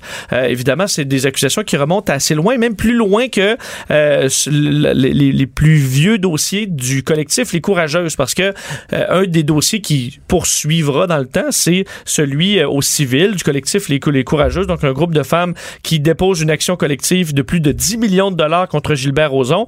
Et ça, ce qu'on sait, c'est que c'est pour des actes entre 1982 et 2016. Donc là, 1979, c'est en dehors de ça. Alors une autre plaignante euh, qui, euh, qui, bon, avec lequel son dossier ira de l'avant et euh, ben, ce sera à suivre. Peut-être vous faire entendre la ministre euh, Sonia Lebel, ministre de la Justice, qui tenait, je pense, à rassurer les gens parce qu'il y a eu beaucoup de réactions clairement à, à, la, à, la, nouvelle d'hier, comme quoi on n'irait pas de l'avant dans la quasi-totalité des dossiers. Les gens qui se demandaient est-ce que ça vaut la peine de porter plainte, est-ce qu'est-ce que le fait le DPCP. Je vous laisse entendre Sonia Lebel à ce sujet. Comprendre que le DPCP a un aspect simplement, un, aspect très précis de la situation examinée, c'est-à-dire sa capacité à déposer des, accusations criminelles qui ont des chances d'avoir du succès, d'aboutir, si vous voulez, dans un verdict positif. Il y a quand même eu une accusation de portée, ce qui me démontre que l'évaluation des dossiers s'est fait, mais ça se fait au cas par cas. Il faut pas que la confiance du public soit ébranlée, surtout pas la confiance des dames et des femmes pour qu'elles portent plainte. Ouais. Bon. À, à, noter que la ministre Lebel n'est pas euh, n'était pas émue ou attristée Elle par les événements. Elle est malade, ouais, c'est ouais. ça, grippée terriblement. Voilà. Euh, sondage de l'Institut économique de Montréal euh, concernant euh, les Québécois. Est-ce que les Québécois sont prêts à payer davantage? Parce que là, pour le nom des changements climatiques, il faudrait monter les taxes sur l'essence. Oui, les, les Québécois, traditionnellement, des fois, sont contradictoires un peu. Je sais pas. Euh, oui, et cette, euh, bon, ce sondage ben, le, le- le dit encore parce que lorsqu'on parle de, de la taxe sur le carbone, est-ce qu'on est pour d'introduire d'ici 2022 une nouvelle taxe sur le carbone? Euh, ça, les, euh, ben, selon le sondage, on est pour. Mais quand on demande, êtes-vous prêt à payer plus cher pour faire le plein? Ben là, on est contre. Sauf que... Ça On va- va, un va pas sans l'autre. Ouais, on va payer- parler tout de suite avec euh, Germain Belzile, chercheur associé senior à l'IEDM. Bonjour. Bonjour. Bon, euh, en théorie, euh, l'environnement, les changements climatiques, on veut faire quelque chose au Québec. On se dit même, quand, quand on parle en, en gros, là, on, on sens large, large, large, on- on n'est pas fermé, là. Ah, tout à fait. En fait, euh, dans le sondage léger qu'on a demandé, euh, c'est-à-dire qu'on a commandé, 62% des gens se disaient en faveur d'une tarification sur le carbone, c'est-à-dire soit une taxe ou encore une bourse carbone comme on a au Québec, donc quelque chose qui met un prix sur le- les émissions de carbone. Mais ça, on le paye déjà au 76%. Québec. On, puis, ben, on, on paye déjà un peu, là, effectivement. 62% sont en faveur, 76% sont en faveur. Si ça mène à une atteinte des objectifs qu'on s'est fixés en Ok, termes donc, donc, quand on ajoute au bout de la phrase, au bout de la question, une, une espèce de garantie, là, ça mène à des résultats favorables à l'atteinte des objectifs sur les changements climatiques, ça monte encore pas mal, là, à 76% Effectivement. Par contre, si on ajoute, êtes-vous toujours en faveur d'une tarification du carbone? Si on n'atteint pas nos objectifs grâce à ça, ben là, on tombe à 37 Fait que, dans le fond, c'est attaché beaucoup, beaucoup au fait que Au ça marche résultat. ou ça marche pas. Oui, Ouais. tout à fait. Ouais, ouais. Ça, c'est la première partie. La Après ça, après ça, vous allez tester. On, on va mettre des montants d'argent là-dessus. Là, des, des- des quelques sous du litre. On va aller mesurer ce que ça donne. Oui, ben en fait, la première question qu'on pose après, c'est êtes-vous prêt à payer plus cher votre essence pour ça? Là, on tombe à 40 Et Oups. puis, euh, oups, euh, puis même, euh, on ne mentionne même pas de montant. dit, Êtes-vous juste prêt à payer plus cher? Et puis ensuite, on leur demande euh, euh, jusqu'à 5 cents le litre. Ben, on est encore à 40% rendu là. Parce qu'en fait, c'est ce qu'on paye déjà. On paye 4 ou 5 cents le litre actuellement en, en- en- Donc ça, donc ça, ce en- qu'on paye présentement, il y a un 40 qui est d'accord. 40% qui est d'accord. Maintenant, si on dit euh, pas 5 cents, mais 10 cents à la place, ben 10 cents, euh, on est rendu à euh, 16% seulement. Et puis 20 cents par litre, on est à 7% Et puis ça fait juste baisser par la suite. Et puis, pour atteindre euh, des objectifs, la plupart des experts pensent que ça prend 200 dollars la tonne. Euh, pas Ce qui 20 représente combien au litre? Ce qui représente 50 cents au litre. De plus? Et puis, C'est-à-dire de que plus. là, on paye déjà 4,5-5. Donc, il faudrait, faudrait ajouter 45 cents de plus. C'est ça, mais on- comme on leur a demandé, jusqu'à 40 cents de, de, de, de, de, de, de taxes carbone au total, là, ou jusqu'à 50 cents, on a posé la même question, puis c'est la même chose, c'est 2% de la population qui est en faveur de ça. Et puis, c'est comme ça, at large, euh, c'est la- c'est en gros les mêmes résultats selon les groupes d'âge, selon les, selon les régions, selon la langue. Même euh, les, les gens qui votent pour Québec solidaire, parce qu'on a, on a demandé Ouais. qui les gens euh, allaient voter, c'est quand même euh, euh, 4% des gens qui votent pour Québec solidaire seulement qui sont en faveur d'une taxe jusqu'à jusqu'à 40 ou 50 cents. On pourrait dire c'est le double des autres. C'est 2% pour l'ensemble de la population, puis 4% chez Québec solidaire, mais c'est quand même juste 4 là, C'est c'est infime. Et puis entre nous, le 2% ou 4% c'est probablement des gens qui n'ont pas de voiture. Ah oui, parce que c'est ça, là. Dans le fond, vous, vous posez la question à tout le monde. Fait que ça, il peut y avoir des gens qui n'ont pas de voiture qu'on questionne sur une taxe sur l'essence, au fond, là. Oui, tout à fait. En fait, on a aimé poser la, question avez-vous une voiture ou pas, puis pouvoir contrôler tout cette variable-là. Puis euh, euh, Léger a trouvé que c'était euh, non, ils, exercent un certain contrôle sur des questions qu'on. ils ont dit on questionne la population en général. Là, je comprends. là, par contre, là, là, dans notre discussion, je suis convaincu qu'il y a un paquet de gens qui ont qui sont étouffés avec leur gomme là, en entendant que pour atteindre les cibles en matière de changement climatique, 200 dollars la tonne, faudrait augmenter l'essence au Québec d'un autre 45 sous. Je suis convaincu que si on avait fait un sondage là, auprès de nos auditeurs, de même, là, rapidement, les gens auraient dit euh, ah, peut-être 4 sous de plus, 6 sous, euh, peut-être qu'il y en a qui seraient allés jusqu'à 8, 10. Je suis convaincu que personne n'est conscient de l'ampleur parce que eh, c'est comme si on dit pas vraiment la vérité au monde dans ça. Pas faire peur. Tu sais, moi j'ai l'impression qu'on essaie de faire vraiment, vraiment peur aux gens sur le fait que la fin du monde est imminente. Mais en même temps, on, veut vraiment, vraiment, vraiment pas leur faire peur concernant les mesures qu'il faudrait prendre pour atteindre les objectifs. Là. Effectivement, c'est tout à fait vrai. D'ailleurs, la taxe fédérale elle-même, euh, elle commence à 10 dollars cette année et puis est supposée de monter à, 50 dollars en, 2022. Puis euh, après ça, on, donne pas de chiffre, puis c'est même pas mal élevé. La taxe actuellement où la bourse carbone est à 20 dollars au Québec. Et puis déjà, les gens bougonnent un peu après ça. Alors, je pense qu'on on est un peu gêné de parler de l'ampleur des chiffres. Pourtant, les gouvernements le savent. Le ministère des Finances du Québec, euh, Environnement Canada, euh, et les experts internationaux euh, ont ces chiffres-là. Puis, euh, je veux dire, on a, eu accès aux documents fédéraux et provinciaux là-dessus. Là, puis ils le savent qu'en bas de 200 dollars, il n'y aura pas d'impact significatif. On ne changera pas le comportement des gens. C'est ce qu'on essaye de faire. Ce que je ne veux pas poser des questions, vous n'avez pas les, la réponse détaillée, mais ce que Macron avait fait, qui était obligé de reculer, qui a mis le monde dans la rue, il était pas, il était loin du 200 dollars la tonne. Là. Il était bien en bas de ça, mais on, on se souvient c'était combien environ que ça représentait la tonne?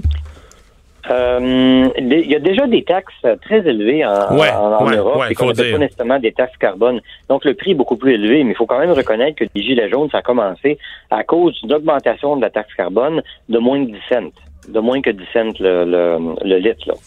Euh, et, euh, et, donc, je pense que les gouvernements sont pas fous. Ils connaissent ces chiffres-là, puis ils voient ce qui arrive en France. Là.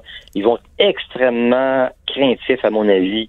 Euh, ils vont être extrêmement prudents euh, euh, dans les augmentations futures de, de, taxes parce qu'ils se rendent compte que ça va mécontenter les gens très, très rapidement. Ouais. Parce que les, les partis d'opposition, dont Québec solidaire, se lèvent à l'Assemblée nationale, posent des questions sur les changements climatiques en commençant leurs questions en disant la population réclame.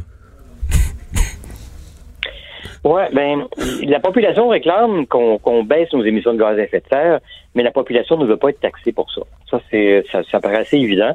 Probablement que les gens trouvent qu'ils sont déjà en masse, euh, taxés en masse, surtaxés en fait. Et puis, ils sont ils sont probablement pas vraiment certains que ça va donner quelque chose en plus. Hein. Et euh, il y a des endroits où on a on a on a dit qu'on redonnerait l'argent aux gens. Parce que beaucoup de gens voient ça comme un tax grab. Hein? On va simplement prendre cet argent-là et puis ça va baisser votre, votre pouvoir d'achat tout simplement. En Colombie-Britannique, on avait fait la promesse au départ qu'on redonnerait l'argent aux gens. Et puis ça a duré un an. L'année suivante, euh, on utilisait l'argent plutôt pour subventionner des projets de réduction des gaz à effet de serre. L'année d'après, on, on finançait le cinéma, on subventionnait le cinéma, puis d'autres activités comme ça les gens, se sont rendus compte que l'argent s'en allait ailleurs? On a vécu un peu la même chose ici avec le Fonds vert. Là. le Fonds vert devait financer des mesures pour les changements climatiques. On s'est rendu compte les premières années, c'était un gros pot de plein de plein de centaines de millions de bel argent neuf que les ministres pouvaient utiliser à toutes sortes de fins. Là. Ah, tout à fait. Puis d'ailleurs, euh, ça, s'est démontré dans les résultats parce que euh, l'an passé, j'ai fait un petit calcul. J'ai regardé combien ça avait, combien on avait dépensé puis combien de gaz à effet de serre on avait diminué avec ces mesures-là. Et puis ça revenait un petit peu plus que 2000 dollars par tonne de, de, réduction des gaz à effet de, pour chaque tonne réduite de gaz à effet de serre.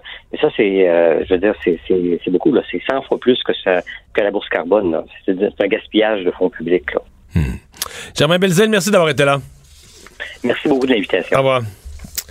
Euh, des perquisitions ce matin, Vincent, on continue nos nouvelles. Des perquisitions donc chez les Hells Angels. On veut, euh, la police veut faire sentir quand même une pression au crime organisé. Oui, alors qu'on a vu ce, ce mariage euh, en plein cœur de Montréal euh, il y, a, il y a quelques jours à peine. Il faut croire que la police est capable de frapper euh, assez fort également parce que en Montérégie, centre du Québec et en Mauricie, euh, au total 80 policiers étaient à l'œuvre ce matin pour une vaste opération euh, qui s'est déroulée simultanément dans 13 résidences, trois commerces différents, euh, des perquisitions entre autres là sur en- qui ont touché le chapitre de Trois-Rivières qui avait été déjà visé et notre collègue de TV Nouvelle Félix Seguin confirmait euh, que ces, euh, ces, ces perquisitions étaient en lien avec d'autres faites vendredi soir dernier à Saint-Cuthbert euh, qui euh, visent le nouveau local du chapitre des Hells Angels à Trois-Rivières. On avait utilisé le nouveau camion blindé du corps policier à ce moment-là. Alors, pour citer bon, un des responsables de cette enquête, le porte-parole de la Sûreté du Québec, Claude Denis, jusqu'à maintenant, l'enquête tend à démontrer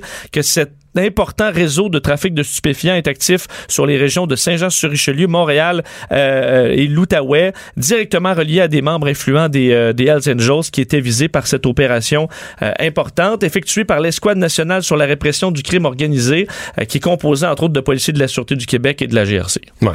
On nous disait, on, on disait qu'on voulait frapper quand même quelques grosses têtes dirigeantes, mais je voyais, il y avait des images, différentes images de caméras là, sur les Oui. lieux.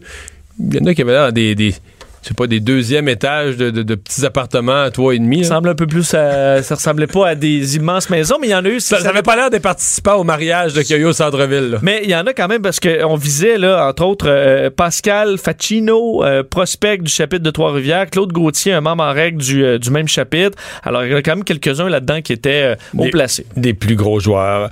Euh, les États-Unis qui font un rapport sur le nombre de décès liés euh, aux surdoses, aux overdoses de drogue. Un rapport euh, dévastateur sur euh, l'état de la crise, euh, entre autres des opioïdes aux États-Unis. Imaginez-vous la mortalité. Là. Là, on parle d'overdose mortelle aux États-Unis en 2016, parce que les chiffres qui sortent là ont été analysés, c'est les chiffres de 2016, les plus récents. 63 000 morts. Et ça m'a pris, il fallait que je relise et relise pour euh, analyser ce chiffre-là. 63 000 morts et euh, pour la première année, la drogue la plus mortelle, c'est le fameux fentanyl. Le fentanyl, là, il y a quelques années à peine, c'était de la dixième drogue. Ça avait fait 1000 morts. Euh, Aujourd'hui, quelques années plus tard, euh, 18 000 morts. euh, le en fait, on fentanyl. se demande où ça va s'arrêter. Ben oui, parce que euh, c'est une hausse vertigineuse. En fait, là, le, le taux d'overdose euh, aux États-Unis par les opioïdes a monté de 100 et plus, là, plus de 100 à chaque année depuis 2013. Et dans le cas du fentanyl, euh, c'est euh, c'est encore plus. Alors, c'est une hausse qui, euh, qui est quasiment exponentielle. Alors, imaginez-vous, 63 000 morts. L'héroïne a été longtemps la drogue la plus tueuse, est passée deuxième à 15 000 morts. Ensuite, la cocaïne, méthamphétamine, euh, l'alprazolam, l'oxycodone, la morphine, la méthadone. Alors vraiment, c'était un constat dramatique aux États-Unis. Évidemment, on a un, un problème également de fentanyl euh, et d'opioïdes au Canada. Au, au Mais- point de réduire euh, l'espérance de vie. Là. mais c'est ça, on avait ce chiffre-là aux États-Unis où l'espérance de vie est en baisse. Mais imaginez-vous, on comprend pourquoi. 63 000 euh, morts, Presque- généralement presque des gens des jeunes, ben assez oui, c'est ça, jeunes. c'est ça, Euh, ça. alors c'est vraiment un cas de crise euh, faut- euh, qui a été pris quand même par Donald Trump assez au sérieux aussi. Alors on verra si euh, les chiffres vont, vont se balancer ou si on continuera de monter comme ça. Un petit mot sur cette histoire que j'ai couvert pas mal ce matin à LCN. En fait, j'ai ouvert mon émission ce matin en parlant à une dame qui est au chemin Roxham, euh, qui euh, a répondu à la porte il y a une couple de semaines, ding dong, livreur FedEx, qui lui livre une pile de documents du gouvernement fédéral en lui disant si vous signez ça, madame, vous allez avoir 10 000 Pas pire. Oui, c'est quand même particulier euh, des euh, résidents du chemin Roxham on- dont on a beaucoup parlé euh, à Saint-Bernard-de-la-Colle qui pourraient recevoir, ça peut même atteindre 25 000 Ouais, pour ceux qui sont la, la zone A, là, ceux qui sont proches, proches, proches. Là. pour les compenser pour tout le, le bordel qui a été créé autour de- du chemin Roxham. En fait, le- le- les désagréments qu'ils ont vécu avec l'arrivée de demandeurs d'asile, ça, évidemment, leur quotidien était bouleversé, de la sécurité des médias. Alors, on voudrait les compenser à la hauteur, dans certains cas, de 25 000 Ouais. Euh, L'opposition qui a interprété ça, puis de la misère à leur donner tort comme. euh, généralement, pour être compensé, là, il aurait fallu que les gens euh, au moins menacent d'aller dans les tribunaux. Tu sais qu'il y a des gens là-dedans qui n'ont rien demandé. L'impression un peu, c'est que c'est un problème que le gouvernement n'est pas capable de régler. Quand on arrive à l'année électorale, on a, on a peur qu'il y ait du chiolage puis que tout ce bruit-là vienne nuire. Tu veux pas voir ces, ces citoyens-là sortir? Non. Là, le prends- parce que tu sais que pour avoir le montant d'argent, quand Oui. je parle des papiers que FedEx leur livrait, c'est une quittance. là. Faut que tu signes. Comme quoi, là, tu poursuivras pas, tu reviendras pas. Tu comprends? C'est le mois de décembre, Noël approche. Voici. Qui prendrait pas le 25 000? En fait, il y a trois zones. La zone C, c'est 2500, Ouais, ceux qui sont, plus, sont loin, plus loin, là. 10 000, et vraiment ceux qui sont proches 25 000. Mais qui recevrait, refuserait même 2500 là, pour dire, bah, écoute, j'ai-tu le goût d'aller me mettre? Prenez, prenez le 10 000 et taisez-vous. Merci. Ouais. C'est un petit- ça sonne un petit peu comme ça. Ah ouais. Pour un problème. pour, un faire, évidemment. ouais, pour un problème sur le fond qui n'est pas réglé. Mario Dumont et Vincent Dessureau. Le retour de Mario Dumont. Après l'avoir lu et regardé, il était temps de l'écouter. Cube Radio.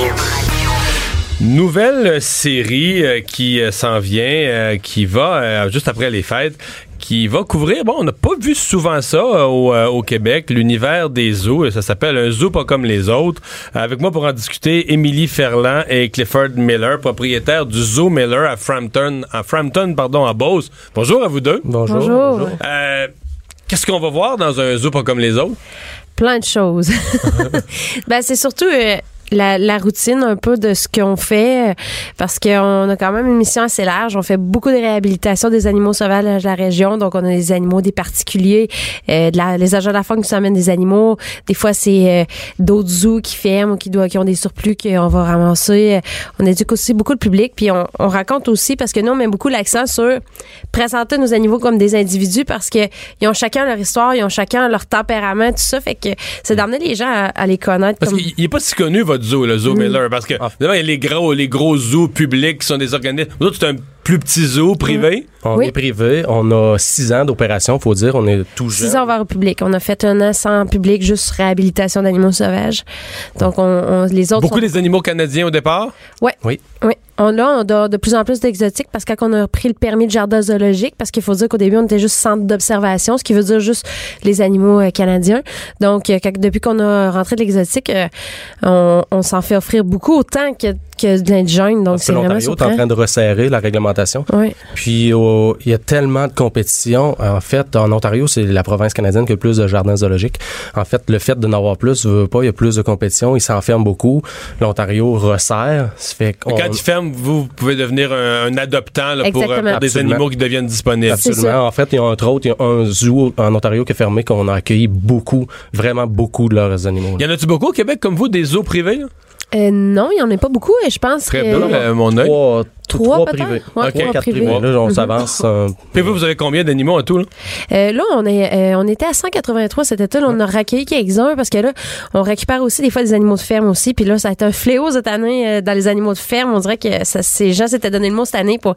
On va chercher des poules, on va chercher des chèvres, on va chercher un cheval. Puis là, à l'hiver, ah ben, là, j'ai pas de place pour les mettre. Là, En fait, c'est ça que vous appelez récupérer. Là. Mettons Ouais. quelqu'un qui va adopter un animal va- au printemps pour amuser les enfants, puis mois ça. au mois de novembre, il se rend compte qu'il est ça. pogné avec ça, puis qu'il n'y a, pas de- il y a pas de mettre, bâtiment. mettre des chèvres au chalet, mais euh, en- On y va pas au chalet penser l'hiver. que l'hiver, qu'est-ce que tu sais, tu t'amèneras pas la chèvre en ville. euh, en- Là, ils vous trouvent ou ils entendent Ouais. parler que vous pourriez ramasser ces animaux-là, puis vous, vous les ça. reprenez. on Ouais. aurait 200 cochons vietnamiens si on les aurait. Ouais, c'est ça. OK. on Ah oui, les cochons vietnamiens sont C'est en... c'est beau, tout le monde aime ça. Les petits cochons vietnamiens, on les voit dans les salons, puis peuvent. Puis des fois, les éleveurs, euh, ben, les éleveurs, des fois, les gens qui les vendent, ils disent, ah, ça reste petit, ça reste Ah, petit, là, ça. là, ouf. Euh, Non, c'est pas Ça ça. pèsera pas plus que 25 livres, mais finalement, il en pèse 200. Ouais, c'est ça.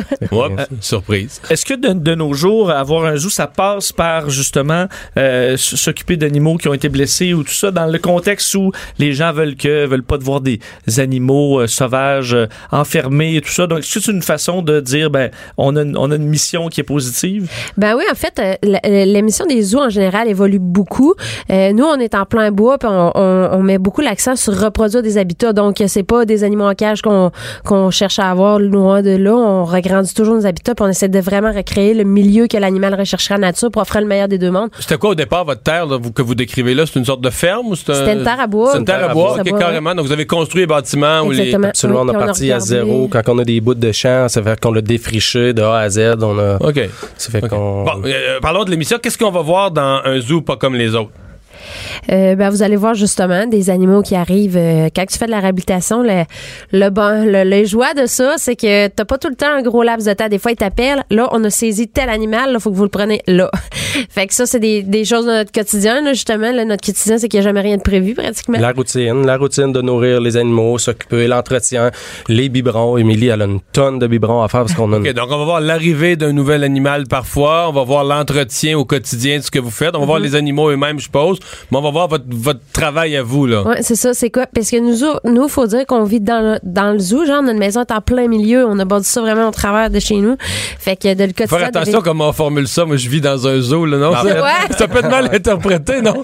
En fait, on, on se lève le matin, on a nos Kodiaks, deux ours Kodiaks à 25 pieds de la maison, dans leur lac.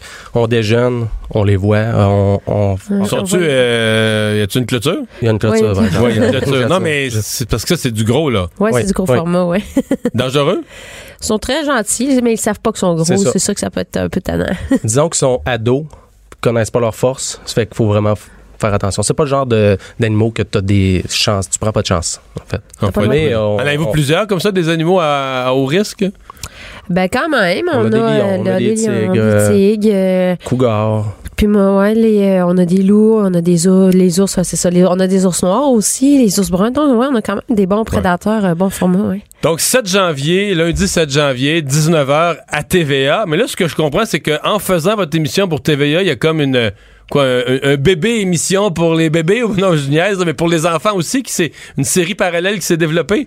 Oui, ben c'est ça justement. euh, on a comme une stagiaire qui est venue euh, travailler avec nous, puis euh, justement ils ont ils ont fait une émission dans le fond au travers de justement euh, Laura qui vient faire un comme un stage. Mission Zoo. Mission Zoo, puis justement, euh, je pense que Mission Zoo ça, ça s'adresse vraiment c'est Youpa là, ça s'adresse aux aux enfants. familles, aux familles, parce qu'ils ont aussi fait ça aussi pour que ce soit intéressant pour les adultes aussi d'écouter un, un- quelque chose avec leur Avec son enfant, enfant. même leur ado, puis que ça soit instructif pour tout le monde.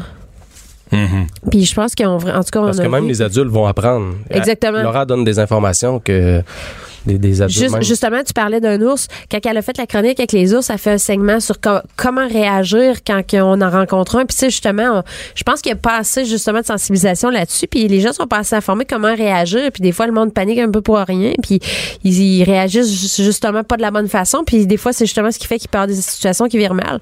Donc, c'est- vraiment intéressant, l'émission Mission Zoo, sur ce volet-là aussi.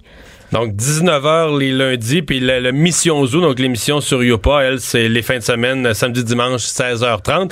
Euh, ça c'est pour la télé pour euh, je suppose que là vous dites vous êtes ouvert depuis 6 ans quand vous dites ouvert ça veut dire ouvert au public euh, une activité touristique Euh, êtes-vous ouvert euh, 12 mois par année ou seulement dans la saison plus estivale? Au- Estival. au, au No- public? Notre grosse saison, c'est de mai à octobre. On est fermé une petite période, puis on rouvre pour le- la saison. fêtes. 22 décembre, on rouvre. Oh, vous êtes ouvert aux fêtes? On Oui. est ouvert aux fêtes. Deux semaines, euh, on est ouvert tous les jours. Après, ça tombe seulement les week-ends parce que en, en semaine, en hiver, j'ai moi de gens en congé, fait que ça serait C'est une autre façon de montrer les gens. Souvent, on se fait souvent demander par les visiteurs qu'est-ce que vous faites avec, Avec les animaux vos, l'hiver. vos animaux exotiques l'hiver. Mais ça montre l'envers du zoo, C'est ça. des, des, des quartiers euh, Avez-vous plusieurs animaux qui peuvent pas aller dehors dans la neige? Quand même, on en a quelques-uns. Fait ouais. qu'on a des bâtiments. Puis c'est parce que des fois, t'as un animal qui peut pas aller dans la neige, mais qui a besoin de chaleur, mais il n'y a pas nécessairement besoin d'humidité. T'en as d'autres qui ont besoin d'un quartier plus humide. Fait qu'on a fait des bâtiments avec justement un niveau d'humidité, un niveau de chaleur vraiment adapté pour eux. Puis on travaille vraiment, c'est ça, à reproduire le climat et l'environnement. On a une serre tropicale qui est vraiment, qui a des bananiers qui poussent dedans, des palmiers, qui est pour aller vraiment reproduire l'environnement. Fait que c'est euh, une chose qu'on voit moins l'hiver parce que euh, l'été, je veux dire, parce que les animaux sont tous à l'extérieur. Donc, ça, on dirait, souvent, les gens, ils viennent l'été, ils viennent l'hiver, ils disent, on dirait qu'on a visité deux zoos différents. C'est ça. On s'est fait une petite forêt tropicale pour les animaux qu'on est capable de mettre à l'intérieur. Puis c'est vraiment les gens. Ils adorent sont- ça. Ils adorent ça. tout ça à Frampton? Yes. Oui. là Franton en Beauce. 73, c'est environ à mi-chemin entre Québec et Saint-Georges. OK donc dans le coin de Beauceville là, un peu, à l'est de Beauceville. Plus Sainte-Marie. plus Sainte-Marie OK. Ouais. Mario Dumont. Il s'intéresse aux vraies préoccupations des Québécois. La santé, la politique, l'économie. Jusqu'à 17. Le retour de Mario Dumont. La politique autrement dite. Et tout de suite, on rejoint Emmanuel euh, Latraverse. Bonjour, Emmanuel. Bonjour. Euh, et on se parle de la fin de session très particulière à la Chambre des communes à Ottawa. Euh, bon, parce que les fins de session, évidemment, dans les années électorales, ont toujours un petit brin de nervosité, mais là, euh, c'était la dernière dans la salle, la, la, la, la chambre telle qu'on la connaît, parce que là, on, on la ferme pour la mettre en rénovation. Oui, c'est une fin de session dans la dans la nostalgie. Hein. Pourquoi? Parce que euh, ça fait déjà depuis 2011 là, que d'immenses travaux ont été euh, entamés là, finalement dans toute la cité parlementaire. là. Donc le fameux édifice du centre, celui avec la tour de la paix que tout le monde connaît, mais les autres adjacents aussi. Pourquoi? Parce que c'est des immeubles qui datent de 1927. Euh, ils, étaient bourrés d'amiante. Euh, ils répondent plus aux, aux besoins même technologiques. On, on est comme si on atteint le point on n'est plus capable de rabouter des bouts de fil là, pour que tout ça fonctionne. Écoutez, déjà à l'époque de M. Mulroney, imaginez, on parlait de faire ces travaux-là. Aucun gouvernement avait eu le courage politique de s'attaquer à ça. Parce qu'à l'heure où on se parle, techniquement, la facture pourrait atteindre 5 milliards. Je vous gage un disque, ça va être plus cher que ça. Alors, depuis de C'est nombreuses beaucoup années. quand même, hein?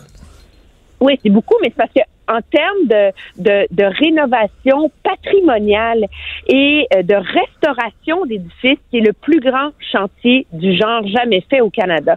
Je donne un exemple aux gens. Là, aujourd'hui, donc, c'est la dernière période des questions dans la Chambre des communes, telle qu'on la connaît depuis tant d'années. Ben, cette Chambre des communes-là, fallait la déplacer quelque part, là, hein? Il n'y a aucune pièce disponible euh, à Ottawa ou dans l'enceinte du Parlement qui est assez grande. Alors, on a rénové l'édifice de l'Ouest, c'est celui qui est à gauche quand on regarde le Parlement, et on a mis, euh, on a érigé un toit avec des arcades gothiques en verre là, sur la cour intérieure du bloc de l'Ouest pour construire une nouvelle salle des communes où vont donc déménager les parlementaires. Et le Sénat, on l'a déménagé dans l'ancien centre de conférence. Ça dit pas grand-chose à nos auditeurs, mais imaginez-vous que c'est la salle où il y a eu tant de négociations constitutionnelles, tant de conférences fédérales, provinciales. C'est là, c'est dans ce lieu-là. Et donc, aujourd'hui, euh, c'est l'adieu que font les parlementaires à cette Chambre des communes. Donc, c'est comme, c'est tout un pan de l'histoire du Canada. Là. Je veux pas être euh, sirop, là, mais c'est quand Mais même est-ce que- euh, fleur bleue, mais c'est tout un pan de l'histoire qui se ferme, Double, là. ouais, double question, euh, Emmanuel. Qu- qu- Quand est-ce qu'ils vont, y- y- quand est-ce que les parlementaires vont y revenir dans la, la même salle rénovée? Et deuxièmement, et deuxièmement, est-ce que, comment dire, est-ce qu'ils la refont pareil? Est-ce qu'ils vont la reconstruire avec le, même décor? Est-ce qu'il y a un but dans le fond de la maintenir pareil ou on dit on fait complètement autre chose? Non, le but, c'est de, de reconstruire l'immeuble de la même façon qu'il était. Et donc, d'en préserver euh, toutes les boiseries, toute l'architecture. Et c'est ce qui fait que c'est un chantier tellement monumental. Imaginez-vous qu'à chaque fois qu'on va enlever une pierre, à chaque fois qu'on va enlever un morceau de boiserie, ces morceaux-là sont numérotés, un à un, pour être ensuite réassemblés de la même façon. Alors, c'est comme un immense bloc de Lego qu'on défait les échéanciers. Écoutez, je lisais euh, quelque part cette semaine que les responsables des travaux publics ont témoigné devant un comité parlementaire. Ils se sont justement fait demander, ben ok, ça va coûter combien, ça va prendre combien de temps? Et le responsable des chantiers pour travaux publics a dit, écoutez, on n'est pas capable de vous donner un échéancier, ni de budget en ce moment. Alors, techniquement, c'est supposé durer 10 ans. Tout le monde s'entend, ça va prendre plus de temps. Puis quant au budget, la réalité, c'est qu'ils ont une idée globale du coup, mais comme ils savent pas ce qu'ils vont trouver en ouvrant les murs, comme ils savent pas la complexité de tout ce qui les attend, euh, il y a un grand point d'interrogation. Moi, je pense que les gens qui veulent aller la visiter, la Chambre des communes, euh, ils sont mieux d'y aller avant, euh, pendant le temps des fêtes, parce qu'ils vont mettre la clé dans la porte le fin janvier. Alors, c'est vraiment la dernière chance d'y aller pour un long temps. Mais Emmanuel, ce qui est complètement fou, c'est ça montre que faire du neuf, c'est plus simple des fois que re- faire du vieux parce que on peut construire quasiment deux ponts Champlain, un des plus gros chantiers au Canada dans le temps où on rénove l'édifice centre du Parlement. Ben oui, mais c'est, je comprends, mais imaginez la, la, la, de un, il y a la, la complexité de la tâche de, de, de désassembler cet immeuble-là, de le décontaminer, de le, et donc, au fur et à mesure qu'on trouve, ils vont ajuster les plans, on présume. Et il y a aussi une question euh, de disponibilité de la main-d'œuvre. Il y a une partie des, des travaux qui sont faits par des contracteurs généraux, etc. On s'entend. Mais ce qui est plus compliqué, c'est tout le travail de restauration qui doit être fait Ouais. par des artisans très précis. Là. Des ébénistes puis des, des vrais, des, quasiment des artistes là. Oui, puis ça coûte. euh, Vous voyez quand ils ont euh, quand ils ont entamé les, les travaux du bloc euh, de l'Ouest, là, de l'édifice de, de l'Ouest, ils ont commencé ça en 2011. C'est supposé se finir vers 2014-2015. Puis là, ben regardez, ils vont emménager en 2019. Et cet édifice-là devait coûter 500 millions à rénover. Finalement, au fil des ans, l'inflation, tout ça, mais aussi la réalité, la complexité des travaux, ça finit par coûter euh, 900 millions de dollars juste pour l'édifice de l'Ouest, qui est immensément plus petit, là, on s'entend, là. Mhm. Euh, Changement de sujet, euh, Trump qui, euh, bon, euh, veut se mêler du dossier Huawei. Ben oui, hein? pourquoi pas, hein? Faut bien qu'il se mêle de tout. sujet- toujours une façon euh, de mettre de l'huile sur le feu. Et donc, euh, euh, dans une entrevue à Reuters, mardi, il a dit que finalement, savez-vous, les États-Unis pourraient intervenir dans l'affaire contre la directrice financière de la compagnie de téléphonie Huawei, Meng Wanzhou, qui est donc qui vient d'être libérée au Canada, si ça peut l'aider à conclure un accord commercial avec la Chine. Alors voilà. Alors le président des États-Unis vient d'envoyer le signal au gouvernement chinois que la règle de droit, parce qu'on accuse cette, euh, cette femme-là et son entreprise d'avoir violé les sanctions contre l'Iran, ce qui est un crime aux États-Unis, que la règle de droit, on peut mettre ça de côté si ça peut euh, servir la diplomatie. Donc, il y a tout un débat à avoir là-dessus, mais le gros problème, c'est la pression que ça met sur le gouvernement Trudeau. Vous comprenez? Parce que Mais là, le Canada, excuse-moi, le Canada, on est comme une petite souris pognée entre deux éléphants. Puis là, de sur quoi les deux éléphants respectent pas vraiment la règle de droit, alors que nous, M. Trudeau dit, ben regardez, ici au Canada, là, euh, c'est les tri- ce sont les tribunaux qui mènent des affaires comme celle-là. Puis moi, comme premier ministre, c'est le politique. Puis le politique, on mêle pas ça que le judiciaire. Et... Non, mais c'est effrayant. Déjà, on avait un peu l'impression que le Canada avait été euh, instrumentalisé hein, dans le fait euh, euh, qu'elle soit arrêtée en territoire can- canadien sous prétexte qu'il y a vraiment un accord d'extradition béton, là, bien testé de la jurisprudence, et qui ont qu'un mécanisme clair au Canada pour réussir à l'extrader vers les États-Unis. Mais là, le premier ministre Trudeau, son seul argumentaire face à la Chine qui demande sa libération, c'est de dire, écoutez, je comprends vos frustrations, mais le Canada est un pays où la règle de droit s'applique. Je ne peux pas intervenir. Les tribunaux au Canada sont indépendants. Et là, le président de la plus grande puissance occidentale et la plus grande démocratie du monde vient dire, bouf, la règle de droit, c'est pas grave. Alors là, le gouvernement Trudeau est un peu coincé dans, dans sa logique. Et donc, ce matin, sans surprise, me direz-vous, là, mais le premier ministre Trudeau a réaffirmé euh, le fait que la règle de droit, la primauté du droit sont non négociables au Canada. Mais euh, en attendant, c'est le Canada qui paie le prix de cette affaire-là. Là, on l'a déjà vu avec l'arrestation hier là, de l'ancien diplomate canadien Michael Kovrig. Et ce qu'il faut comprendre pour nos auditeurs, c'est que des procédures d'ex- d'extradition, ça se règle pas en quelques semaines, ça se règle pas en quelques mois, ça peut prendre des années là. Alors, euh, c'est vraiment un casse-tête diplomatique euh, monumental pour le Canada. Merci beaucoup, Emmanuel. Le retour de Mario Dumont, l'analyste politique le plus connu au Québec. Cube Radio. Cube Radio. Autrement dit. Je sais pas si ça nous tente de parler sport aujourd'hui. Mmh, Charles-Antoine Sinot, salut. Ah, moi non plus. Ça a pas bien été hier, d'après moi. Une vraie, de vraie plate, dégelée. La seule bonne nouvelle, tu sais, notre émission est le matin tôt. Je suis allé me coucher. Je vais être honnête avec vous, là. Je suis allé me coucher à 5-0. Je me En suis dit, 5-0, euh, t'en avais assez? Ouais, puis ça m'a permis de me coucher à l'heure habituelle puisque le match est un petit peu plus tard. Euh, c'est la, la- la pire défaite euh, de la saison pour le Canadien, donc je pense que ça résume bien la situation. Charles-Antoine, donc t'es allé te coucher avant que Price embarque? C'est- Non, mais jusqu'à quel point c'est grave, ça, perdre son congé? Tu sais, tu donnes congé à ton gardien numéro 1 puis perd son congé. Ben, c'est, plate, surtout qu'il venait d'en, jouer sept de suite. Moi, je suis pas tout à fait d'accord avec le changement. Ben, hier, tu sais, on peut chercher là, mille et une euh, situations, mille et une raisons pour expliquer cette euh, dégelée.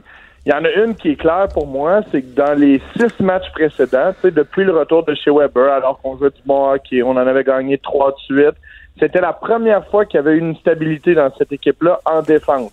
Tu te souviens le nombre de fois qu'on s'est parlé là, Ouais. du fait que la défense change à chaque match? Là, ça faisait, je pense, cinq matchs de suite que c'était exactement les mêmes paires. Hier, on réintègre Noah Jolson, on change de gardien et tout s'écroule. Est-ce que c'est la seule raison? Non. Mais à un moment donné, quand tu es une équipe qui est anxieuse défensivement, que tu réussis à mettre tout le monde dans une zone de confort et que tu brusques cette zone de confort et que ça donne avec euh, la pire euh, la pire volée de l'année, ben il faut regarder de ce côté-là. C'est un voyage de, quelques jours quand même, pas un très très long voyage, quand même un voyage de plusieurs jours. Est-ce qu'à la fin du voyage, une double question, est-ce que ça se peut que soit on est écœuré du voyage, on a hâte de revenir à la maison, on n'a plus la tête au hockey, ou bien on a passé le voyage sur le party parce qu'on n'est pas à la maison, puis on se couche pas, ben... Tu sais, moi, le- la situation du party, je n'y crois pas vraiment, mais en même temps, tu n'es pas dans le dans le, le- le cellulaire de chacun des joueurs. Fait il y en a peut-être qui se sont euh, abandonnés, mais tu sais, il y a des, des- soirs À, comme ça. à Saint-Paul, au Minnesota, là, mettons lundi soir, la veille du match, Faut que tu sois créatif. ouais, tu penses pas que c'est le... Tu te promènes pas sur la main, là, puis c'est le party dans toutes les boîtes de nuit à Saint-Paul le lundi soir, là. Peut-être. Il y a peut-être plus de chances d'avoir fait le party un dimanche soir à Chicago, mais en même temps, Ouais, en transit. Euh, journée de congé entre les deux, journée de congé où ben, on avait patiné un peu, là, mais tu sais, c'était léger parce qu'il y a du voyagement. Aujourd'hui aussi, le Canadien a été euh, excusé d'entraînement. Euh, c'est- tu sais, il n'y a rien, rien, rien qui fonctionnait dès le début. L'autre élément qui m'est euh, sauté aux yeux, moi, c'est euh, un match comme ça, là, vraiment ordinaire. J'ai eu l'impression de t'en décrire un après la défaite, là, je remonte plutôt dans la saison, contre les Kings et contre les Sharks. Les Wild, comme ces deux autres formations, c'est des grosses équipes. C'est des gars qui, sont beaucoup plus massifs que le Canadien. Et on dirait que quand une grosse équipe peut patiner et brusque la, la, la vitesse et le- la petitesse du Canadien, on dirait qu'on est menotté. J'ai vu ça très tôt dans le match et ça n'a jamais changé. Ouais. Euh, Est-ce qu'on parle de baseball? Ah, oui, oui, oui, mais tu sais, les gens vont me trouver négatif si tu veux qu'on parle de baseball. Ben voyons, toi là. Toi qui as l'habitude Ben, d'être que- euh, si positif. Ben, en fait, c'est que, euh, bon, encore une fois, il y a eu une, euh, un développement négatif dans le dossier d'un stade à Tampa Bay pour les Rays. Et automatiquement, les gens de Montréal disent Waouh, on se rapproche d'un retour des expos. C'est le réflexe qui m'énerve un peu. Je veux pas être négatif, je veux juste être raisonnable. Parce que ce qui est arrivé dans le fond, c'est que il y a un groupe, le- un groupe d'investisseurs des Rays pour euh, créer un nouveau stade, euh, développer un nouveau stade, qui a développé, euh, qui a, déposé plutôt un plan. On a envoyé le plan au commissaire de la MLB, Rob Manfred, et lui a répondu à cette demande avec une lettre en disant vous m'avez embarqué dans le dossier bien trop tard. Il est un peu minuit moins jeune. Il manque énormément d'éléments pour que votre dossier soit étoffé. Voici des suggestions. La réalité, c'est qu'il y a un, l'express- euh, l'expression anglophone, un deadline dans 15 jours pour qu'il y ait un nouveau stade de créer. Ça fait trois ans qu'on essaie d'avoir un nouveau stade. Là, je sais que je vous amène dans les petits détails, mais là, cette deadline-là de trois ans se termine dans 15 jours. Fait que là, les gens se disent, wow, il n'y a pas vraiment d'issue, il n'y aura pas de nouveau stade, on s'en vient à Montréal.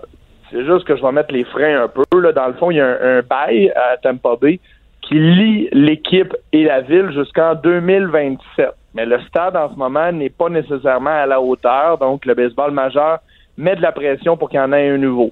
Il y a une impasse. Mais avant qu'on arrive à Montréal, on est on est encore à plusieurs pour moi embûches pour qu'il y ait le retour des que tu dis restons calmes. Ben, je dis restons calmes parce que le bail implique des pénalités financières énormes si on quitte la ville. Le commissaire, pour l'instant, veut rester à Tampa Bay. Tampa Bay veut rester à Tampa Bay. Euh, Puis, Montréal n'a pas de nouveau stade non plus. Le Tampa Bay, euh, peut-être que le projet de nouveau stade foire à Tampa Bay, mais à Montréal, il n'est pas fait non plus, le projet de nouveau stade. Il n'est pas attaché par tout. là. Exactement. Tu sais, parce que dans le fond, là, euh, en date de demain, si on dit on arrive à Montréal, on est loin d'un nouveau stade. Je comprends qu'il y a une ouverture de la mairesse. Je comprends que le groupe euh, de M. Bronfman et Garber soit là. Mais on n'est pas on n'est pas rendu non seulement à la- le zonage, l'emplacement, les permis, la structure financière, l'appel tétal. On n'est pas rendu là. là. C'est beau tout ce qu'on spécule, c'est positif. Sauf qu'on est rendu avec ce réflexe-là, je sais pas, d'infériorité à Montréal puis au Québec. Dès qu'il y a un problème avec une équipe, on s'emballe, ça s'en vient. Je suis un peu tanné de ce réflexe-là, puis aujourd'hui, c'est ce que j'ai entendu beaucoup parce que le stade à Tampa Bay n'aboutit pas encore. Charles-Antoine, merci beaucoup. Merci, Salut. messieurs. Euh, on a euh, une réaction de Gilbert Rozon en concluant l'émission. Oui, Vincent. dans les dernières minutes, Gilbert Rozon a réagi pour la pour la première fois au dépôt officiel d'accusation euh, dans son cas. Euh, donc, euh, dans un message, une courte déclaration envoyée aux médias, j'ai appris ce matin le dépôt d'accusation à mon encontre concernant un dossier présumé datant d'il y a près de 40 ans. Je vais continuer à me défendre devant la justice et réserve tout commentaire pour cette instance. Alors, il a l'intention de se défendre. C'est ce qu'on peut euh, euh, lire de tout ça. Je vous rappelle des faits qui se seraient produits en 1979. C'est les euh, deux euh, chefs d'accusation qui ont collé, disons, alors qu'on a appris aux 13 autres euh, qui, euh, qui voulaient déposer des accusations qui n'en auraient pas finalement. Merci Vincent, merci à vous d'avoir passé les deux dernières heures avec nous. Cube Radio.